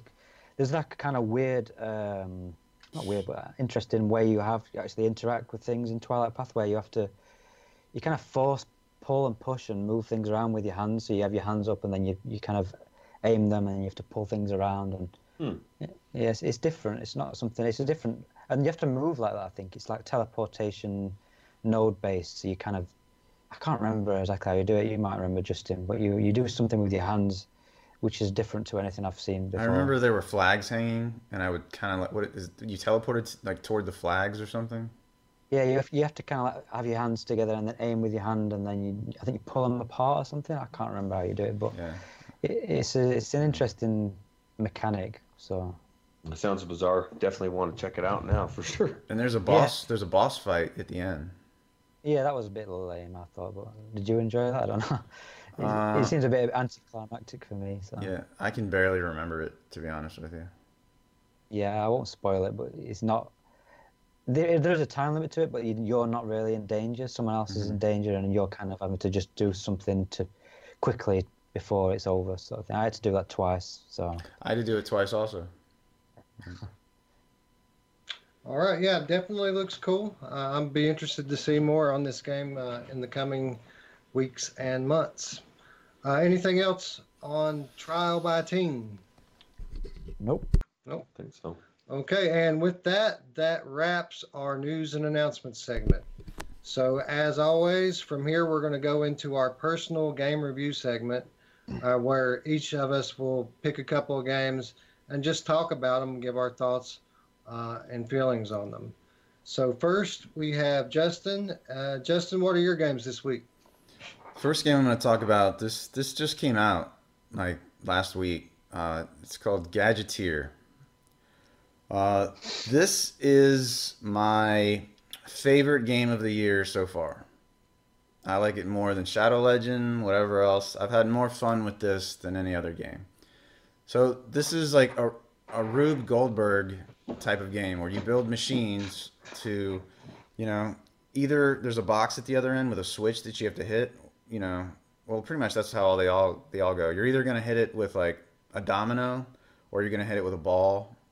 Um, so there are actual levels in this game. What you're seeing here, like these are see how there's a number there? These are levels, and you go through this whole like apartment. Like you're going through like the kitchen, the living room, and an office, a library, a bathroom, solving these these puzzles that all like link together. What you're seeing now in the video, that's uh, the sandbox mode where you can build anything you want, do whatever you want. Um, you can even go up high in the up at the ceiling and build stuff up there too. So there are 61 levels, and it took me about 7.5 hours to beat all 61 levels, and I loved every second of it. Um, yeah, it was so much fun. I made I made two videos of it. I would really only recommend watching the first video because the second video I made shows the ending of the game. So don't don't watch that. Um, there is a story. I talked to the, the developer. Um, see, like right after I uploaded my video to YouTube, that guy found me on Reddit, the developer, and was talking about the game and asking. Like he's very responsive and asking for like, what should I change? What should I fix? You know, how would I? How could I make this game like you know more popular and stuff like that? So I told him lots of suggestions, and it sounds like he's going to implement them. Like for example, you know, there's no smooth locomotion or anything. You you pull yourself around with just your right arm, uh, just like you would in Gorn. Except in Gorn you can pull with both arms. I suggested that he adds so that you can like at least do free locomotion or let people pull with both arms. Um, other thing is when you move, there's a comfort vignette, and I don't like that at all. I don't want any comfort shit at all. Uh, when you you can pull yourself up and down too, like so you can pull yourself up to the ceiling because some puzzles are up really high. So when you do that, it kind of like does this step thing. It doesn't smoothly move you up. It kind of like and and I told him get rid of that. He said, well, that was a comfort thing too. And I was like, stop worrying about people's comfort.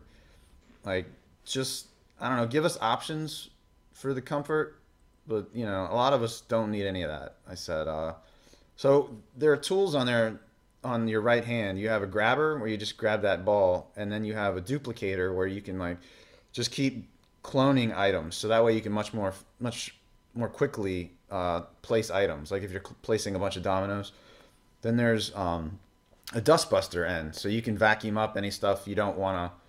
Don't you change your mind on or whatever, and it'll go back in your inventory. In your right hand, you have an inventory of items that you just pull from, and that's where you're getting everything, all the stuff you're seeing and each puzzle has certain items that you can use. It doesn't like let you use the whole palette. In the sandbox mode, you have the whole palette.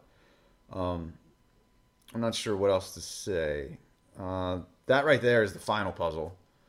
Uh, there's a kind of a sci-fi theme going on um, when you solve puzzles. You'll see uh, later. And I don't know if I said the developer, yes, said there's a story. I never noticed the story. Um, but he said like as you're going through these puzzles, there are like things to read or like if you pay attention. I'm not good at paying attention to things outside. Like Wes would get the whole story, whereas I'm just focused on the puzzle and getting the ball from one place to another. Um, so maybe if Wes plays this, he could tell me what the story is because I, I totally. I'm sure I'll get around to it sooner or later. I can Yeah. add it on the list. I wasn't really interested in it all that much until I saw your videos of it, and it Mhm. actually looks really cool. So Yeah, I've installed it ready. I, I want to play it. It's- I like stuff like this. Uh, you've mentioned it. That I think Bounce. I think you've mentioned that one before as well. It Yeah. kind of reminds me of that, and I enjoyed Bounce. So this looks like. I one thing I looked online. It's it's early access, but it just seems like a complete game to me. I don't know what more what more they're adding to it, but Early access doesn't mean anything to me. Yeah, I know. It's just uh, usually that to me it means they're going to be adding more levels and stuff. Mhm. But it looks like it's if it's got an end level with like a, an ending, then Yeah. it seems like it's actually a finished game. Maybe they just he put it in early access because he knows he wants to maybe tweak things or something. I don't know, but Mhm. yeah, I don't think I'll wait for this one. I, I think I'll just go for it and and have a go. If it's got a, if it's a full game, then I'll go for it. Definitely. Maybe that's what I should tell him. Take it out of early access. Maybe yeah, that, it must know. be. It does put people off, but I mean, uh, it just it just doesn't seem like it needs to be an early access. It seems like it's a finished game. Mhm. You can you can update finished games. You know, if he wants to cheat, tweak things, it's not a problem. So Mhm. maybe that's something. Maybe maybe ask him what's he what's he got planned, or whether it is just because he he wants to tweak things and. Maybe he should just take it out of early access because I don't think it needs to be in early access. so. He wants to add more levels, and also uh, I think he wants to add more items, like Right. like maybe some conveyor belts and maybe some other crazy stuff. Like this reminds me of the Incredible Machine. I don't know if you ever played that. That was like an old game in the '90s, um, where you build machines to get like a ball from one point to another. It's almost the same thing, but that was two dimensional. It's a really cool concept, and he could definitely you can go pretty crazy with it. Like he could definitely add some pretty cool things in there, uh, which could change and, and improve the game. So it'll be interesting to see if he does update it regularly. Okay. Um, any Roots? You got anything on Gadgeteer? Oh, I just I was just gonna say I really enjoyed it. I've only played like ten levels, but uh, um, what I like about it is the fact that there's no wrong way to do it. You can solve the the puzzle in several different ways. Um, like Justin said, with whatever pieces they give you, it doesn't have to be like I found myself like really trying to analyze and like, okay, let me try this. Does this work? And you try different stuff, hoping it works um, find out what doesn't work. And I can imagine by level 61, you've got a lot of a lot of tricks up your sleeves as far as what you can do and what you can't do. Like I didn't even know you could literally like we're seeing all this shit all laid out, but there's none of that's there. Like you just see across the room a little node, and you got to figure out how to get there, and then you got to figure out this one piece that spins around and have the ball hit that, flip it up, go up to that one, and it knocks a different thing a different direction, and it it, it really is a very analytical game, and um, just from the way. Uh, getting to know Justin and the way his mind works, it's it is so up his alley. It's perfectly made for him and people like him because I, I can't imagine ever getting to level 61 myself um, so I did watch the last level and it was it was awesome so Yeah, thanks. And uh, so I wanted to say there's a game called Crazy Machines VR, and that's sort of like this. The difference is Crazy Machines, like everything's pre-set up, and items that you get like go into a specific place. There's a very specific, only one way to solve the puzzle. Uh, whereas this game, yeah, you can just figure out any way you want. You could. There's so many different ways to do it, um, and that's you know a reason why this is this is so great. And I forgot to say, there's also a tool where you can freeze. So like you can freeze items in, in the air as long as they're connected to a, another item or another object. So that's how a lot of this stuff is, is like is staying up in the air using the, the freeze the freeze ability. Um, so that's about it. All right, cool. Uh, what was your other game this week, Justin? So since I picked Gadgeteer, I decided to go with a theme. So I decided to go with Tumble VR. This is a, a PSVR game. This is one of the first PSVR games I got. And I remember when Anthony from VR 365, when he first got PSVR, he was talking about this game a lot. So I, I knew when I, once I got a PSVR, I needed to get this because this is right up my alley too. So, you know, the easiest levels, you're just stacking you're just stacking blocks up, and they're differently shaped blocks. They have different different weights, different friction, different. They're made out of different materials. Like some are glass, some are plastic, some are rubber, some are foam. You know, some are wood. So you have to take all that into account when you're stacking them. And um, you know, some of them are laser puzzles. The laser puzzles are the hardest. I, I struggle the most with those. Um, last night I got to the final level, and in the final level, uh, you have to actually. Well, there are hidden blocks in this game. Some levels have hidden blocks that you have to find, and in order to beat the final level, you have to find every single hidden block. It could be, it might be like 20 hidden blocks in the game. There's 79 levels, so this game, I think this game has a lot of replay value, and um, so I beat I beat the uh, final level, but there was no ending. I was hoping to like get an ending and be like, all right, I can put that on the list. Can't put it on the list because there wasn't an ending. Um, so, but there was one more medal. Each level has like at least three medals to get: bronze, silver, gold, and then sometimes there are other like goals. Like sometimes the blocks will have like uh, pictures on them, so you have to put the cubes in a certain order so that you can like get that puzzle or maybe there's a target like there's a place over here that you have to build the blocks like diagonally so that you can actually touch that target and then that'll count for a medal things like that.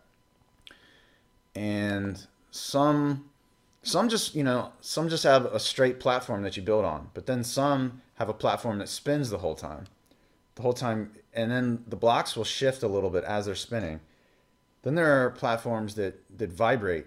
It's like an earthquake the whole time. So the whole time the blocks are like moving all over the place, and you have to you have to like really move really fast and worry about like, all right, I got to put this heavy block on top of, the, top of this block to, to prevent that bottom block from shaking off. And then like the shit, you'll get the whole shit up up high, and then it'll just all crumble down. And then you just go like, oh shit. And then you just got to keep trying. That happened to me last night. I spent I don't know, at least thirty minutes on one puzzle that kept falling down and um, I don't know. It's I recommend it for sure. It's, I think it's only ten bucks. It's wow. worth way more than ten bucks. And you use a you can either use a gamepad, you know, because the gamepad is tracked, and or you can use a move controller. It's just a single controller. I wish you could use two, but it's just one. One thing that's weird is sometimes when you grab blocks, they kind of freak out a little bit. Like they don't just like you don't just pick them up nicely. Sometimes they go like and like spin really strangely, and then you'll have to like, if you have the move, the move controller, you'll. Uh, I'm just gonna go back to gadgets here and go back to tumble. You go, if you use the move controller, you just kind of have to like do this to make so the block will like flip and turn. But if you use the um, the gamepad, you can use an analog stick to make the blocks spin around. From, from what I heard, this was a PS3 game, a flat PS3 game, but I never played it. So this was my introduction to uh, to Tumble.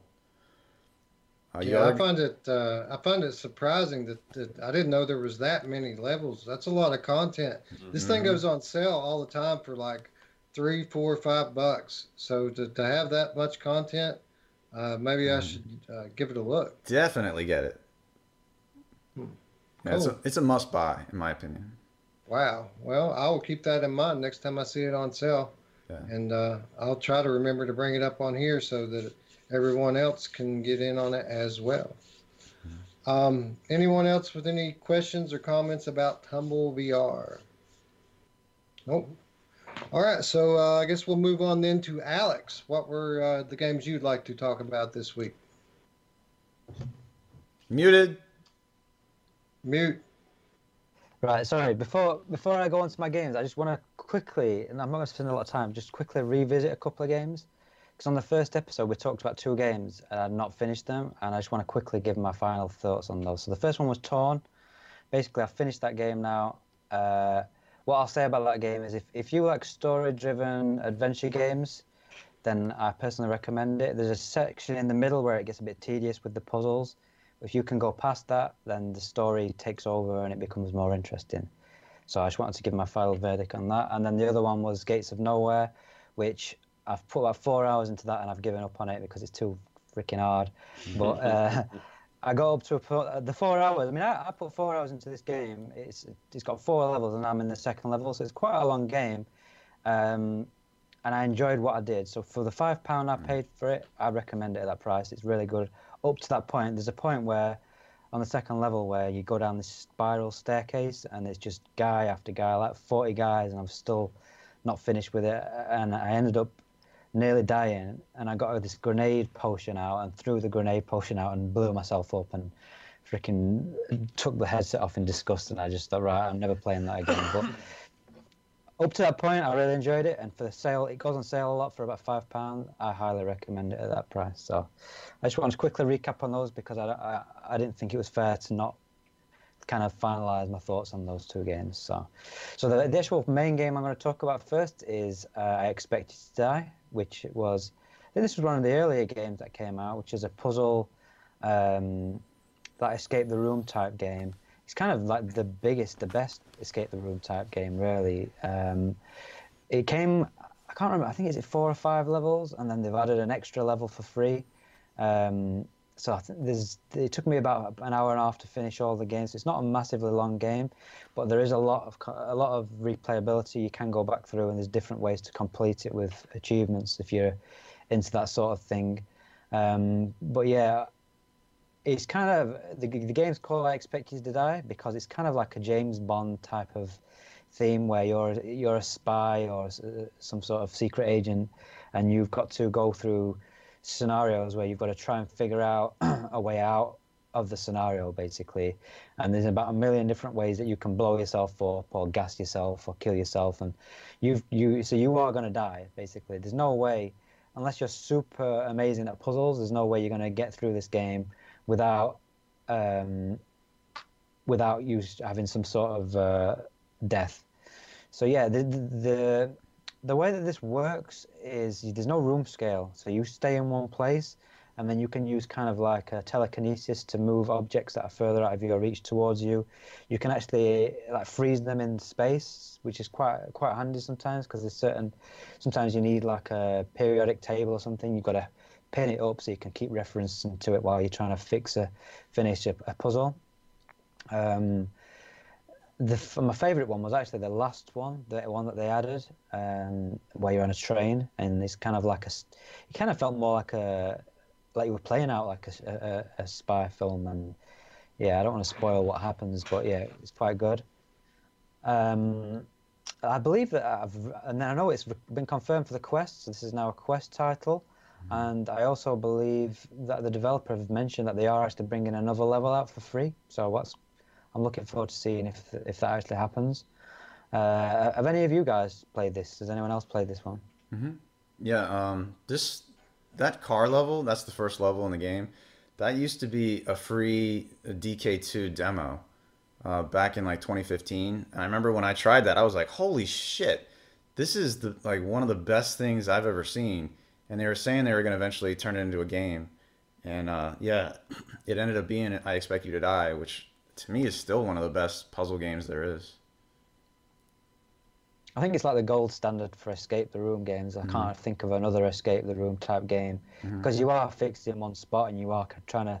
The submarine one is cool as well. I don't know mm-hmm. if you remember that. Or the second, Yeah. that's a, no, it's the third level. Yeah, you, you, you're uh, you're you're up against the time on that one because you've got to get oxygen. That's oxygen's uh, your water's coming in. You've got to fix leaks and yeah, that that was quite cool. The, the, the, levels are quite varied and they're definitely um, quite creative. The devs have, uh, you know, I think I feel like the last one for me was the best, and that hopefully they can expand on that.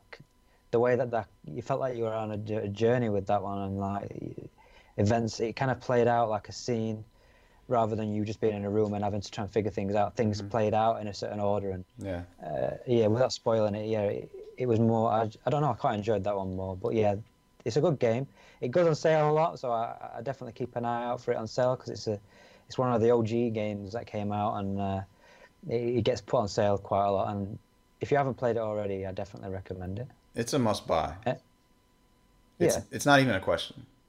You have to buy this. if yeah, you don't, if you don't have it. What about has anyone else played this one? Wes Yeah. Roots? I played it. Um, actually, I enjoyed it. Although I, I never, I guess I gave up earlier than you did because I never made it to the submarine. I made it to the window thing, and Um, this game is actually not easy. The the puzzles aren't like very obvious. They're um, they are once you figure them out, but they it definitely requires people thinking. So if you can't think, then maybe this isn't a game for you. Um, but it is. It's very. I agree with Justin. Definitely a must-have, even at uh, the regular price, which I don't think is that expensive. Um, on sale, it's usually like five bucks. I think it might be ten.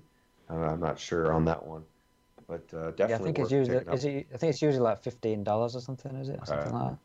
Yeah, you can catch it on sale for 10 quite often on the PSN store, though. I don't know about Steam. People are even really impressed by just the intro because it's like this James James Bondish intro.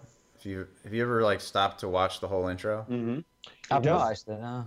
It Oh. has a very witty, witty um, commentary as well. It's that that's something that um, I like as well. The uh, the hardest levels for me were the submarine and the the train, which is that DLC level. That train's not in this trailer.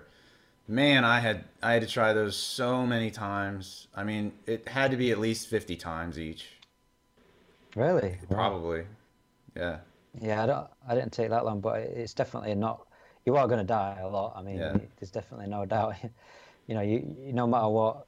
Uh, I think I found the, the second one probably the most puzzling for me. I can't remember. Yeah, Is that the window? The window window one? one. That's Yeah, the one the- that I'm. Yeah, it was. It's difficult. like the chemistry thing. But yeah, it was. They're all different, varied, and yeah, very very good game. Yeah, and I, I think, uh, if I'm not mistaken, I heard that uh, each stage has multiple ways that you can get out of it, right? Yep.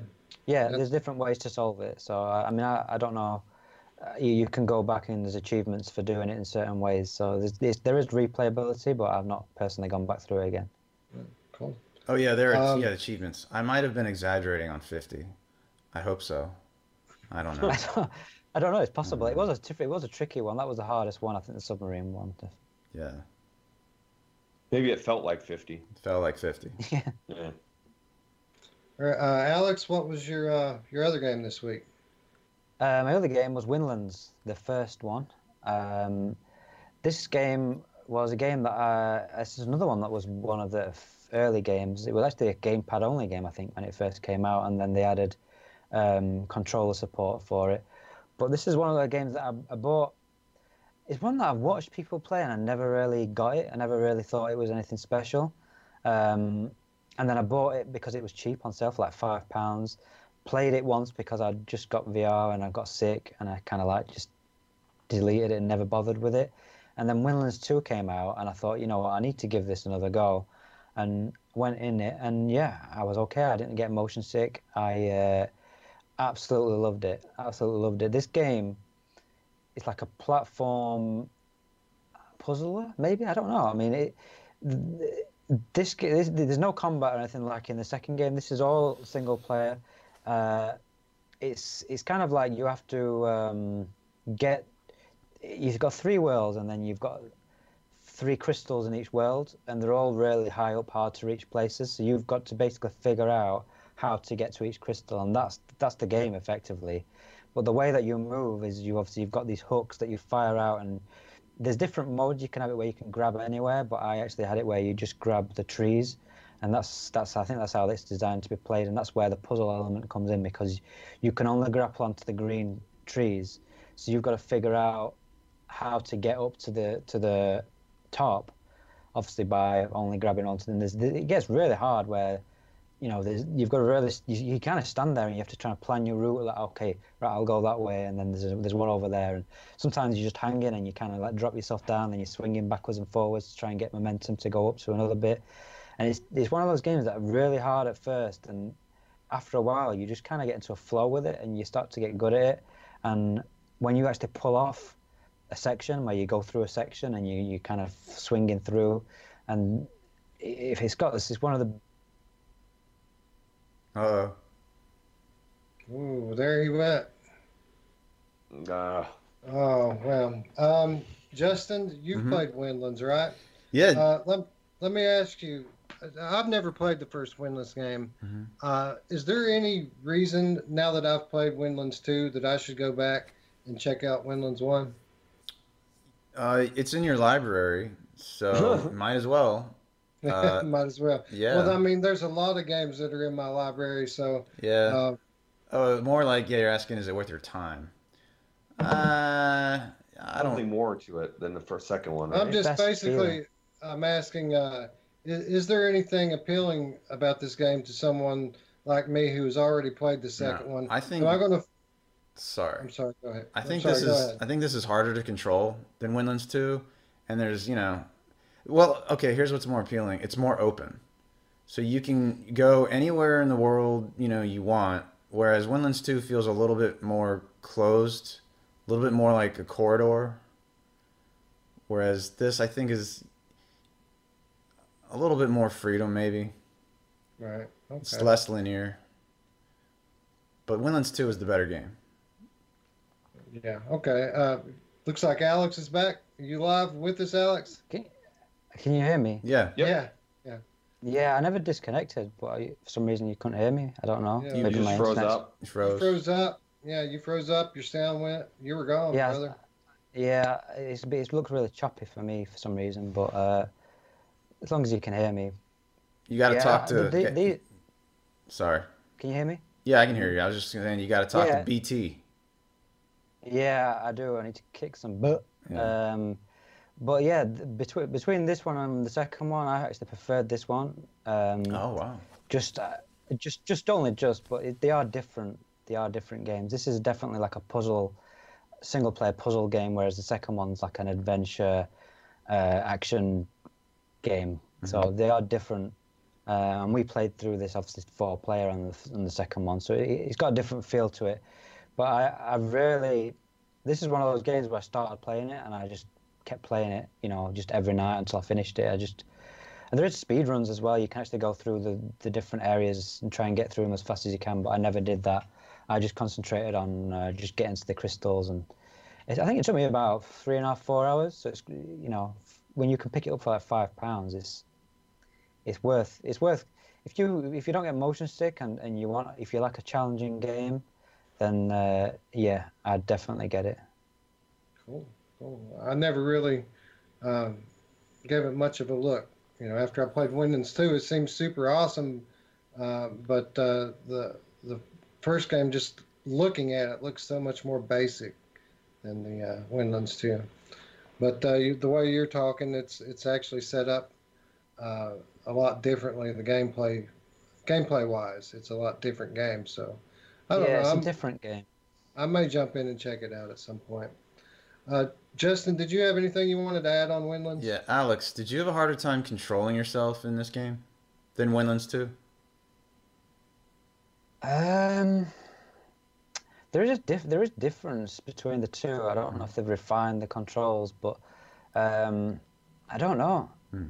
I felt like Windlands Two was more forgiving. I, th- I felt like this was a more difficult, more challenging game. Mhm. Like the, I felt like the hooks are longer in Windlands Two. There's times in Windlands Two where I was, I felt like I was gone. You know, there's no way I was coming back, and somehow I still reached some of the points. Whereas this felt like you know you really had to be more precise with and, and be you couldn't free flow like with Windlands 2 you can come to the edge not even really think about it and just jump off and you know that you, there's plenty of places that you can just hook onto whereas this you really had to stop look figure out where you were going to go and then kind of uh, and go from there Yeah, I had no problem with Windlands 2, but I lost patience with this game, so I basically cheated and made it so every surface was grappleable.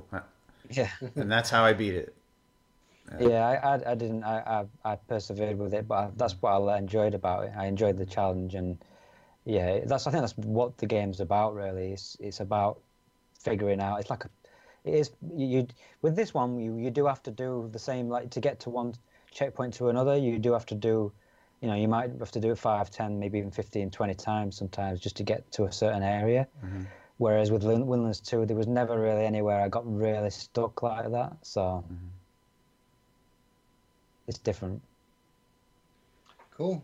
Um, well, uh, if we have nothing else on Windlands, that brings us to Roots. Roots, what do you want to talk about today, bud? Ah, all right. My first game is um, actually came out in 2011 as a flat game, and uh, they re-released it in December um, December 15th of 2017. It's uh, L.A. Noire VR Case Files. Um, this game to me, I, I I bought this game on Steam flat um, on a sale for like eight bucks and was so blown away that I I literally had to try the VR um, version. Now the VR version goes for about thirty bucks, but I bought it on sale from Kinguin I think for fifteen dollars.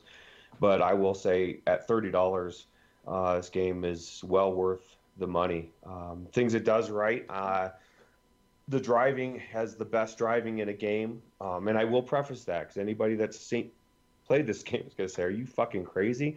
It's not the driving that's the best; it's the way that you drive, the way that you grab the steering wheel, and actually grip on and steer like you would a real steering. Uh, I would imagine that with tweaking, that will be the future to some extent of what we're doing um, driving games because it really does make you feel like you're holding a steering wheel. That's where it, it goes off the rails because it's so weird the way it drives. You're zipping back and forth. Um, they didn't implement that well, but the way you grab it is amazing. Um, atmosphere, I've spent at least an hour or two roaming around the city in my car or on foot just checking out 1947 Los Angeles. The way that they i would imagine i mean obviously i'm not i'm old but i'm not that old.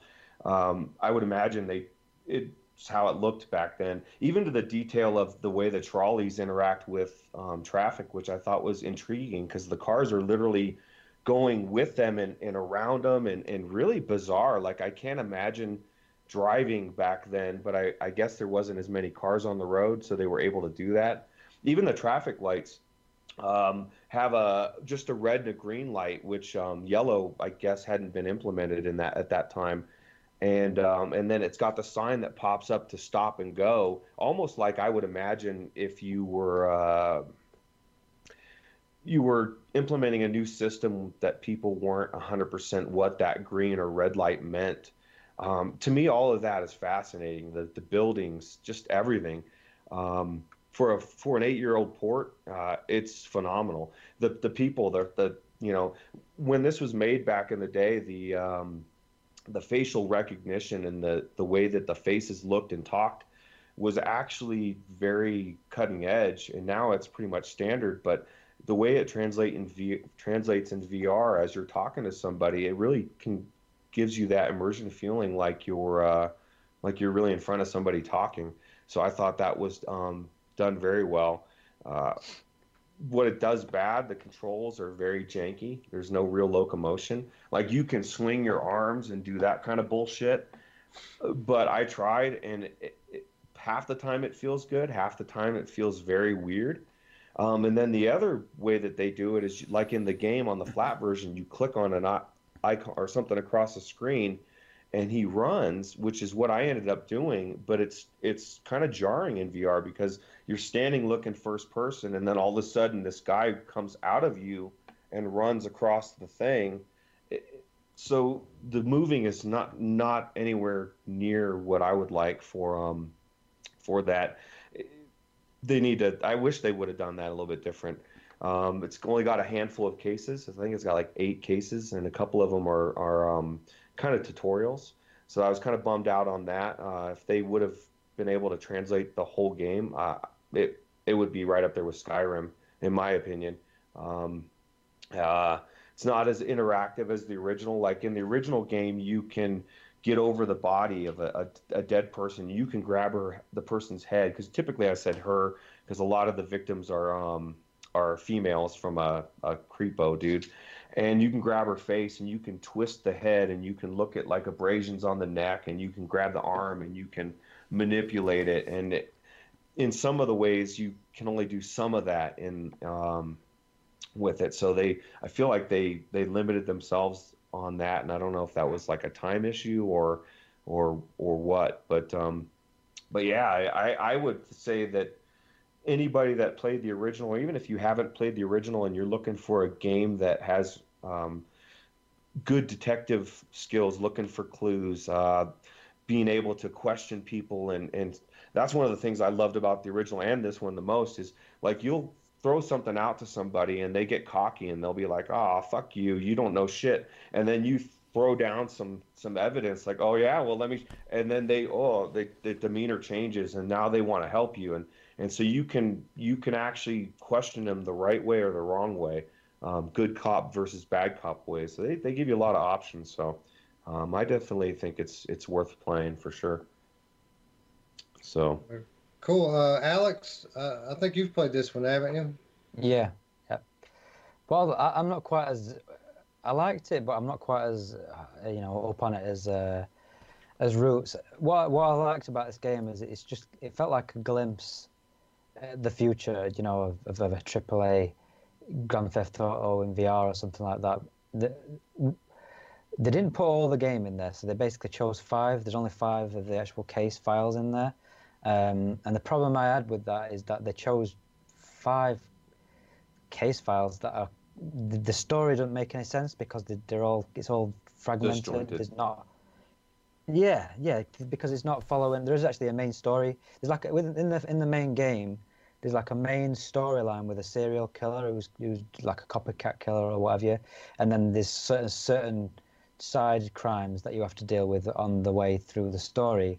And what they've done here is they've got a couple of them from the main story, and then they've got a couple of the side ones, and they're all separated, and they don't really make sense. So there were certain times when this something would happen, and then it wouldn't even follow on from that. It would just feel completely disjointed. So I liked what they did with the the, the fact that they went in there and they, they, they added the interactivity.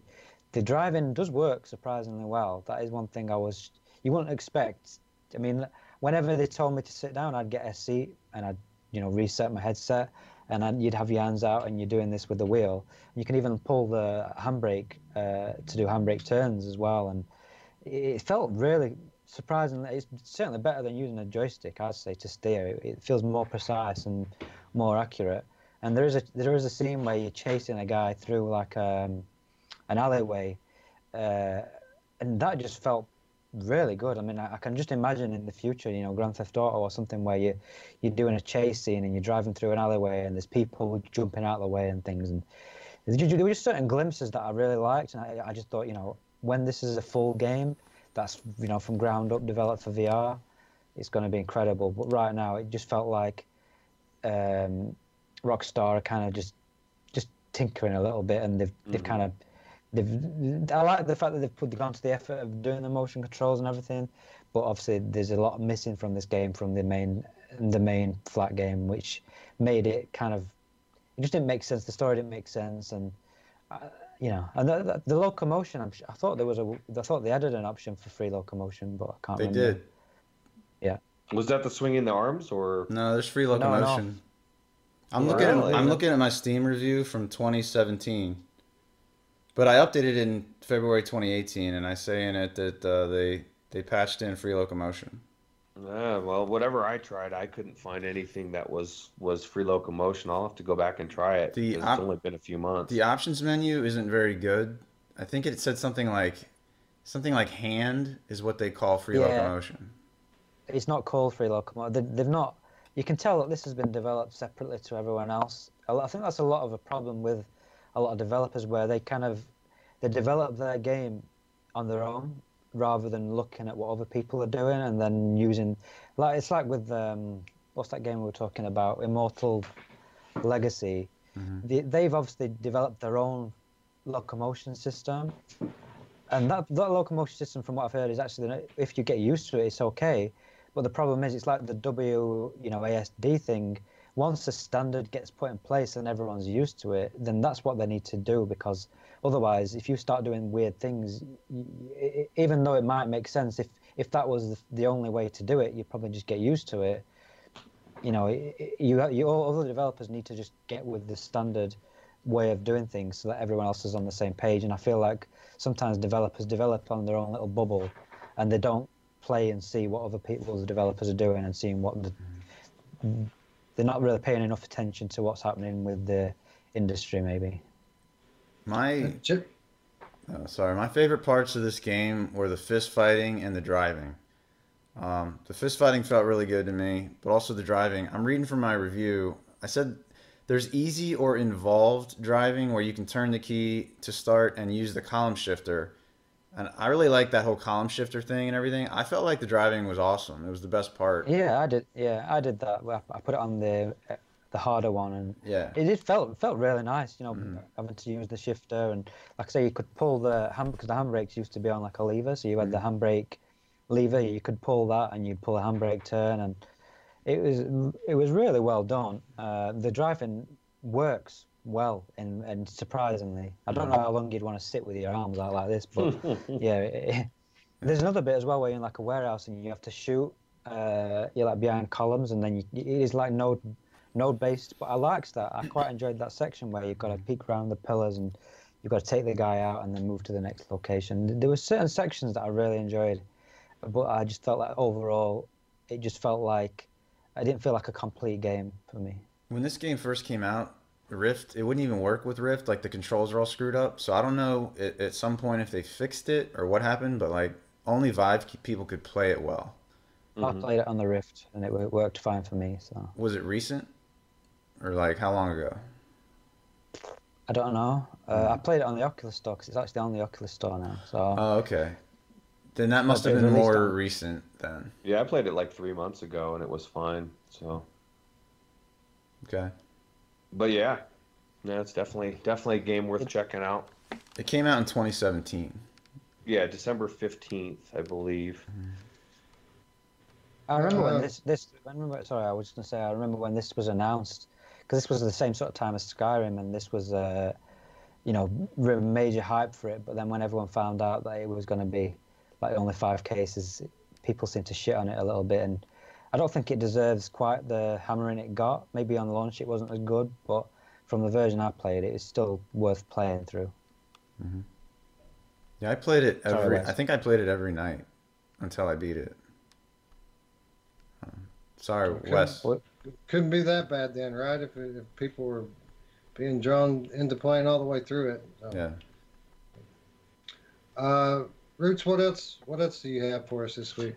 Uh, second game I chose was uh, Jet X. Um, actually, another one we got a key for, and uh, um, it's one of those games that I think timing wise, it it's not working out for them very well. You know, with um, what Space Junkies coming out, you know, this is touted as the uh, the poor man's Space Junkie because it's it was came out at fourteen ninety nine on sale for nine ninety nine, and um, at that price, it's it's definitely worth checking out. It, it's amazing. But the problem for JetX right now is it just went off a sale. It's $14.99, and Space Junkies just went on sale at $14.97, two cents cheaper. And uh, there's no way you would pick this game over Space Junkies, or most people anyway. I mean, there's differences that I like in JetX over Space Junkies, and I hate to make the comparison, but I mean, it almost made itself when I saw that the price dropped this week, right when I was about to talk about it. But um, JetX, I like the movement better. Like I know Alex, you said you've got an issue with head-based movement. Well, this one you're you're moving with your direction with uh, the head-based, and that's great. But like within JetX, if someone's behind me, I've got my jets on my hands. I can shoot up like this, and I can shoot myself backwards and and do a weird maneuver and and swoop back behind them. I mean, there's a lot of movement man- options that make it phenomenal. And the biggest single thing that I, I think is intriguing about JetX is the way that they've tied your boost and pretty much everything is tied to your shields. So there's a lot of compensation you're making. If you need to um, to boost to get away from somebody, your shield is going down. So now you're at risk to die a lot more. And um, so that trade off is amazing. Um, I really liked it. Uh, but I think one of the biggest things that they have done wrong is they've tried to, to they've bit off more than they can chew. They've tried to do too many modes. And I like different modes, but personally, I think they should focus on uh, the racing mode because there's a racing mode, there's a deathmatch mode, there's um, like a mode where you're everybody's going after the core. Well, the racing mode kind of feels a little bit like um, Mario Kart, somewhat in VR, but you're able to move everywhere. So if they could tweak that and they could make it um, a little bit better, I think they could differentiate themselves from Space Junkies into a, a di- different mode. Um, all of this being said, I couldn't tell you what the multiplayer is like because the servers kept crashing every time I tried to get in. every single time it would get to either four seconds to it would say it found a match it would get to um, four seconds and then it would crash or it would tell me that the servers weren't available. So i only got to try the bots um, but it was it was amazing. Um, you know and then like I'll, I'll I'll go into space junkies a little bit as far as is what this doesn't have is the guns. You know, the guns in Space Junkies are freaking amazing. So maybe if JetX maybe added a couple different types of guns, or you know, I'm trying to give the devs some things that they could work on to make it an, more of an amazing game. But um, I definitely think it's worth playing. I just don't see any reason to buy it when you can buy Space Junkies at the same price. That's my personal opinion. Um, two weeks from now, when it, Space Junkies goes up to the ridiculous 40 fucking dollars it is, then this makes sense for sure. So yeah, yeah, I think the space junkies people are probably just trying to fill up their lobbies. They have a very young game going on right now, and it is expensive. So I'd say that you know it's a multiplayer only game. So I'd say they need to get people into their lobbies. So I'd say that this uh, sale that it's currently on probably won't be something that you're going to see very often. Mm-hmm. Um, Justin, you played JetX not long ago. What did you think about it? Yeah, I thought it was a Space Junkies light, and this trailer makes it look way better than it really is. So whoever made the trailer is great at making trailers. Um, I didn't. I'm not big into this arena shooting stuff, but for me, that arena shooting didn't feel that great. And they advertised this game as as being um, like the fastest VR game yet, and it wasn't. Didn't feel that fast to me. Um, I don't know. I've played plenty of faster games. The the racing for me, yeah, was the funnest part. But there were there were a lot of parts where I got completely stuck. Like I would fall into a canyon and then I would just sit there waiting for the game to like respawn me up higher. But I would just sit down there like, what the hell? I'm gonna lose the race now. And I don't know if that was intended or what. But then randomly the games would sometimes like warp me ahead of everyone else. Maybe they were just rubber banding me like they do in Mario Kart. Um, so yeah, the racing was was okay, but like I don't know, just didn't feel that good to me. Um, in the in the battle arena, we were all getting wiped out by some little Russian kid with a super high pitched voice. um, so maybe that was part of it. I was just getting my ass kicked.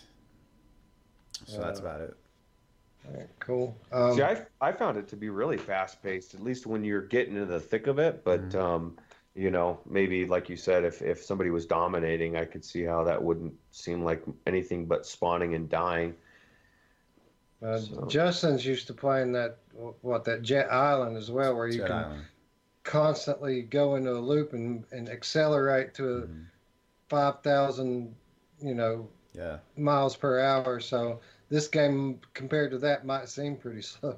Space Junkies, Justin, what you need to do is you need to play JetX a, a couple rounds and then go play Space Junkies because I did that mm-hmm. yesterday, and after I did that, Space Junkies, I felt like was fucking slow. Ah. Like I couldn't maneuver. Like somebody would come up behind me and I'm dead. There's no way, but I, I, I there's no way to get away from it.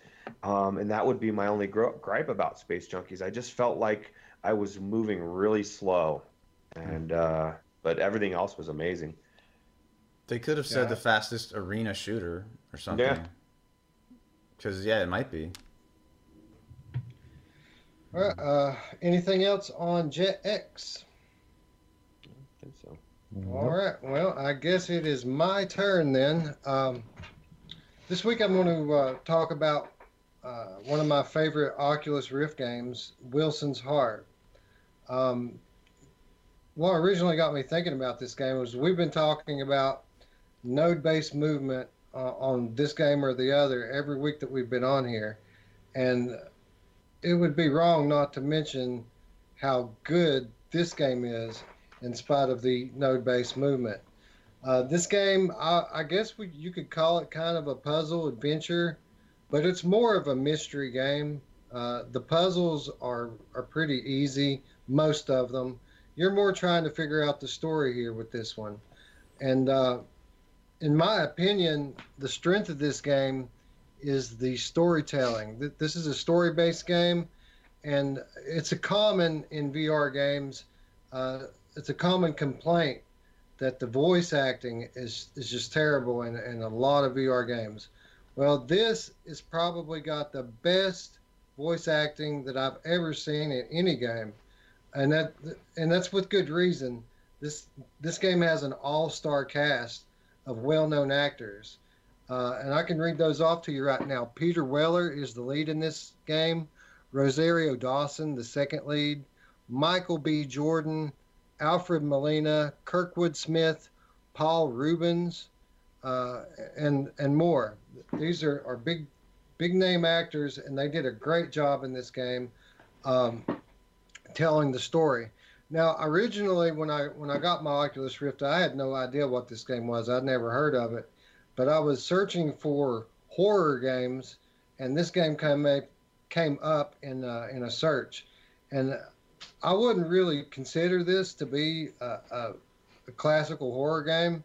This is more of like an ode to uh, the classic monster movies. Uh, I mean, I know there's some pretty disturbing imagery here in this trailer, but they've picked out probably the most graphic parts of the game and put into the trailer. This is more reminds you of a classic monster movie, you know, Frankenstein, the Mummy type stuff, uh, than a than really a horror game. Um, but this game is all about the story. It's all about the uh, the environments. The production value is super high, probably as good as any game I've ever played in VR, and uh, just thoroughly, thoroughly impressed with this game. Um, I think you've all played this one, right? So, uh, Justin, what did you think about Wilson's Heart? Yeah, by the looks of it, I wasn't that interested when it first came out. I guess part of it is because it's black and white, but then it was on sale one time, and then I, uh, you know, I said, all right, I'll get that, try it out. I mean, I like horror, and then once I started playing it, I played it every night. It was another one of these every night until I finished the games. Um, I, I liked it a lot. I mean, I liked I liked the puzzles. Um, there was even a puzzle where I couldn't figure out what to do, and I had to go on the internet. Um, unfortunately. um, yeah, and there's you know there's scenes where you actually battle the monsters. I like that stuff. Like there's like a fly guy you battle. There's like a you know, you know, uh, a swamp thing type of thing. There's all sorts of different monsters in this. Yeah, And uh, I'll point out that the first time the first time I ever punched my TV was playing this game when I was in a fist fight with a man who came to life made out of uh, prosthetics. So yeah, there's a lot of uh, physical melee attacking in this game. hmm Yeah, um, yeah. I mean, that's about all I have to say about it. I recommend it for sure. Uh, what about you, Alex? What do you think of Wilson's Heart?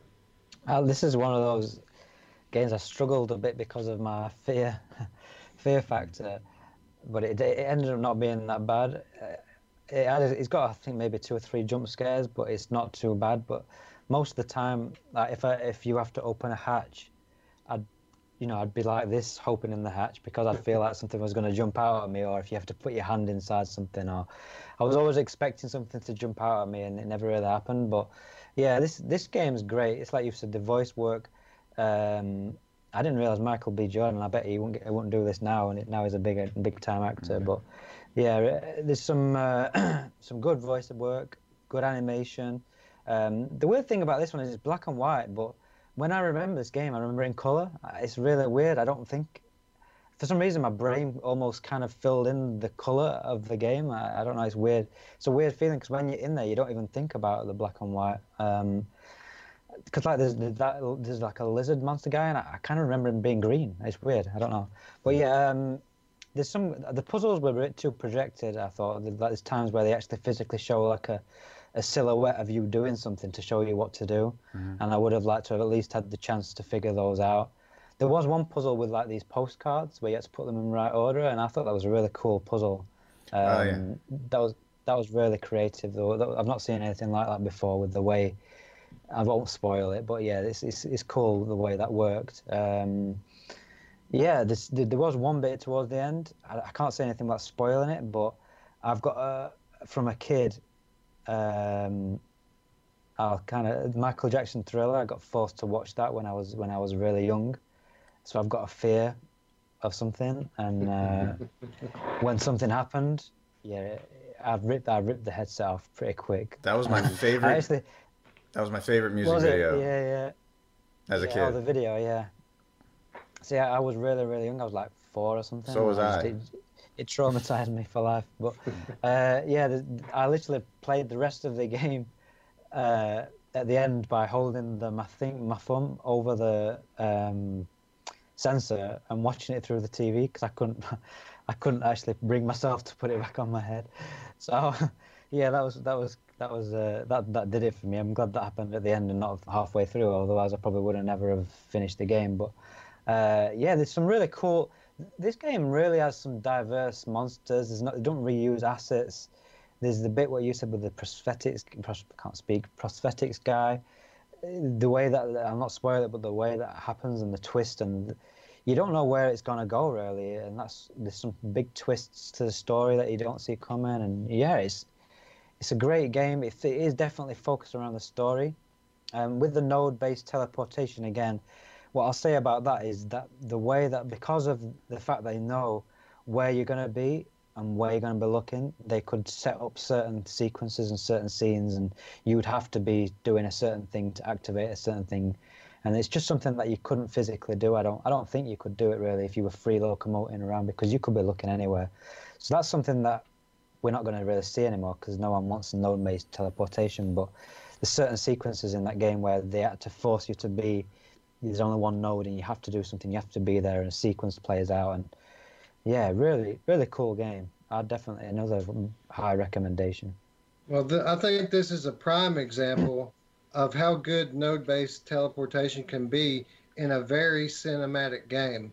And we've got Blood and Truth coming uh, in just a few weeks, and it too is going to be a very cinematic game. So we should probably, as we've said repeatedly on this show, let's give it a shot before we condemn it uh, for the teleportation style. Uh, as far as the, uh, the the black and white goes, I think it really works in this game, and, and the reason why it works is because it, it is an ode to the classic monster movie, and all of those movies were in black and white, and and I'm sure when you think back to those, you kind of think about those being in color as well too, just because back then when you were watching stuff like that, the black and white was just kind of a normal thing. You didn't really think of it, uh, and and this game is kind of the same way, and, and everything is just so cinematic about this game. Even the puzzles, the the pictures that you read, uh, the the puzzle specifically you were talking about with the postcards. I thought that uh, it, the my, one of my favorite things about that particular puzzle was how cinematic the uh, movement was with it. Uh, I thought it was really cool looking. Um, Roots, what did you think about this game? Oh, I loved it. I, I it was kind of weird because when I first played it, um, I was a little bit put off by the the node based movement. Um, I you know I was somewhat new to VR, but not too new, and and um, almost wouldn't have finished it. But I, I guess I just got enough into the story enough that um, I it just stopped bothering me, and I and I it's one. It's, what's funny is that Mame Fan actually got me to finish it because it was early on when we were talking about um, doing the show, and so we were all talking a lot more, and and um, and he was motivating me to finish games because like I'm not not lying. He is the closer. He will finish almost everything he starts. So um, I kind of wanted to, to to pick a game that I liked that I wanted to finish, and this was one of them. And I was glad I did because the ending was it was when I finished it. It was one of those games where I was glad I finished it. Where um, I don't always feel that way when I finish a game. Like there's certain games I've I've finished and thought, oh, that was that was a big waste of X amount of hours, you know. But this was not one of them. This is definitely worth playing through for sure. Yeah, yeah, I I agree. Uh, I can't recommend this enough, especially people who like story-driven games and being part of cinematic experiences. This is one of the best, if not the best, that VR has to offer. All right, uh, my other game I want to talk about is uh, another classic favorite uh, amongst PSVR uh, users. It's Until Dawn: Rush of Blood. Um, this is one of the very first games that I played on my PlayStation VR. It was, in fact, a launch title for PlayStation VR. And I'll tell you a, a quick test that you can uh, that you can perform that shows you just how good this game is. When Anytime you're chatting with somebody who's uh, a staunch PSVR player, uh, say two terms to them and watch the difference in their reaction. Say the term to them rail shooter and watch them grimace and go, uh, rail shooters. I hate rail shooters. Then say to them, Until Dawn, Rush of Blood, and watch their face light up. Because pretty much everybody I know of loves this game that's played it. It's uh, got great production value. It's one of the first things you notice when you get in it, even before you get into the parts with all the monsters and stuff. As soon as this car starts rolling down the track and you're outside, the environment feels so real. And uh, for a PlayStation game, that was it was really jarring and, and impressive to me. Uh, once you get into the game, it also feels real. So the the scares are legit in this game. The the monsters, uh, and I don't want to give away, but there's a lot of different enemies in this, and uh, they're all very realistic and very scary. Control wise, anybody could pick this game up and play it immediately. It uses the move controllers, and it's one of the first games that uh, I played that actually gave me my, my entire arm in the game instead of just my hands. Uh, the way this thing works is you, as soon as you start the game, you hold out your move controllers and press the move buttons, and all of a sudden you have arms, and the tracking is one to one. Your arms look like your arms. They, when you aim, it goes right where it's supposed to, and the the gunplay is just, just feels really good in this game. Uh, it's very easy to pick up. Uh, my my dad played this game, picked it up, no problem to begin with. My children played this game, picked it up, no problem. Um, now, once they get along uh, a few levels in, they they always get scared and, and quit playing. But as far as the uh, uh, how easy is it to pick up, it's one of the easiest games I've ever uh, I've ever played in VR. Um, but despite this being a launch title, it's still the gameplay holds up to this very day. I still go into this game often and play it, uh, start to finish. One of the most quality experiences I've had on PlayStation VR. Um, Justin, you played this game. What did you think about it? I'm one of the people that you haven't heard from that doesn't love it. You don't love this game. No. You you might be the only person I've ever heard say that. Um, so I tell me what. I think it's okay. I love horror and I love roller coasters. Uh, I've done a few levels of this and I just haven't felt compelled to go back in. Um, one of my biggest issues is the tracking. For me, the tracking isn't good. Wow. So while I'm in the middle of a level, the guns don't stay where they they don't. Whenever I've played it, they don't stay where they you know they, they change position, and I have to like keep shaking my move controllers to get them to stay uh, where they're supposed to be, and I don't know why. Yeah, got- uh, that's that's amazing to me. I've never heard anybody say that about this game. This Mhm. game is known for having pretty much flawless tracking, better tracking than you normally get with the moves. So Mm. yeah, I, I really don't. That that blows my mind. I got to try it again. Um, I don't dislike Yeah. it because I like the speed and I like the horror. Um, So it really Mm. was just a tracking thing, huh? the tracking is what turned me off the most. Yeah. Uh, that's crazy to me. That's that's insane. Uh, Roots, did you play this one? Yeah, yeah, I got this one as well, and I um I didn't experience any tracking issues that I remember anyway. Um, but uh, it's been, you know, I got got this game when I bought my PSVR, um, just because I I had heard um, Anthony talk about it and and some other people, um, uh, on their shows. And uh, I, I think it's done very well. It's really I, I would love to see uh, Let's Play of Alex playing it because I haven't played a horror game that has as many jump scares in this thing. Like even just going down, you're watching this thing. There's shit jumping out, and there's a lot of stuff going on. It's definitely, uh, um, definitely one of the better um, on rail shooters that I've played um, in a long time. Yeah, and and the jump scares aren't like cheap hacky jump scares like you normally get in these games. They're really legit creepy. And they uh, hurt you. Like they legitimately, you need to move or you're gonna Yeah. die. Yes, exa- absolutely. Uh, yeah, they uh, well, most of them anyway. I mean, you've got the the ones with the uh, the ghost ladies. Uh, those won't hurt you, but uh, a lot of these uh, clowns and things that jump out at you, they absolutely will. And you have to take their head from their body before they get to you. Um, so yeah, absolutely creepy game, and uh, still one of my favorites to this very day. Um, I can't recommend it enough. It goes on sale all the time. It actually was uh, a PS Plus title once at one time. Uh, I don't know if we'll ever see that again, but uh, even if you have to pay full price to, for it, uh, highly recommend it. Um, anybody else with any other comments on Until Dawn: Rush of Blood? Nope. Nope. Well, with that, that wraps our episode for the week. I want to thank any of you that have sat through this entire thing. And uh, I'd like to remind everyone that uh, all of our personal gaming channels will be linked in the description. So if you want to keep up with what we're playing, check our channels out. And uh, if you like uh, what we've been doing here on this channel, uh, be sure that you click that like button, subscribe, and if you want to keep up with all of our episodes, don't forget the notification bell. Um, you guys have anything else you want to say? Anything else you want to cover this week? Nope. Nope. Yeah. All right. Well, with that, I'm Wes for Justin, Alex, and Roots. Thanks for watching, and we will see you next week. Bye. Where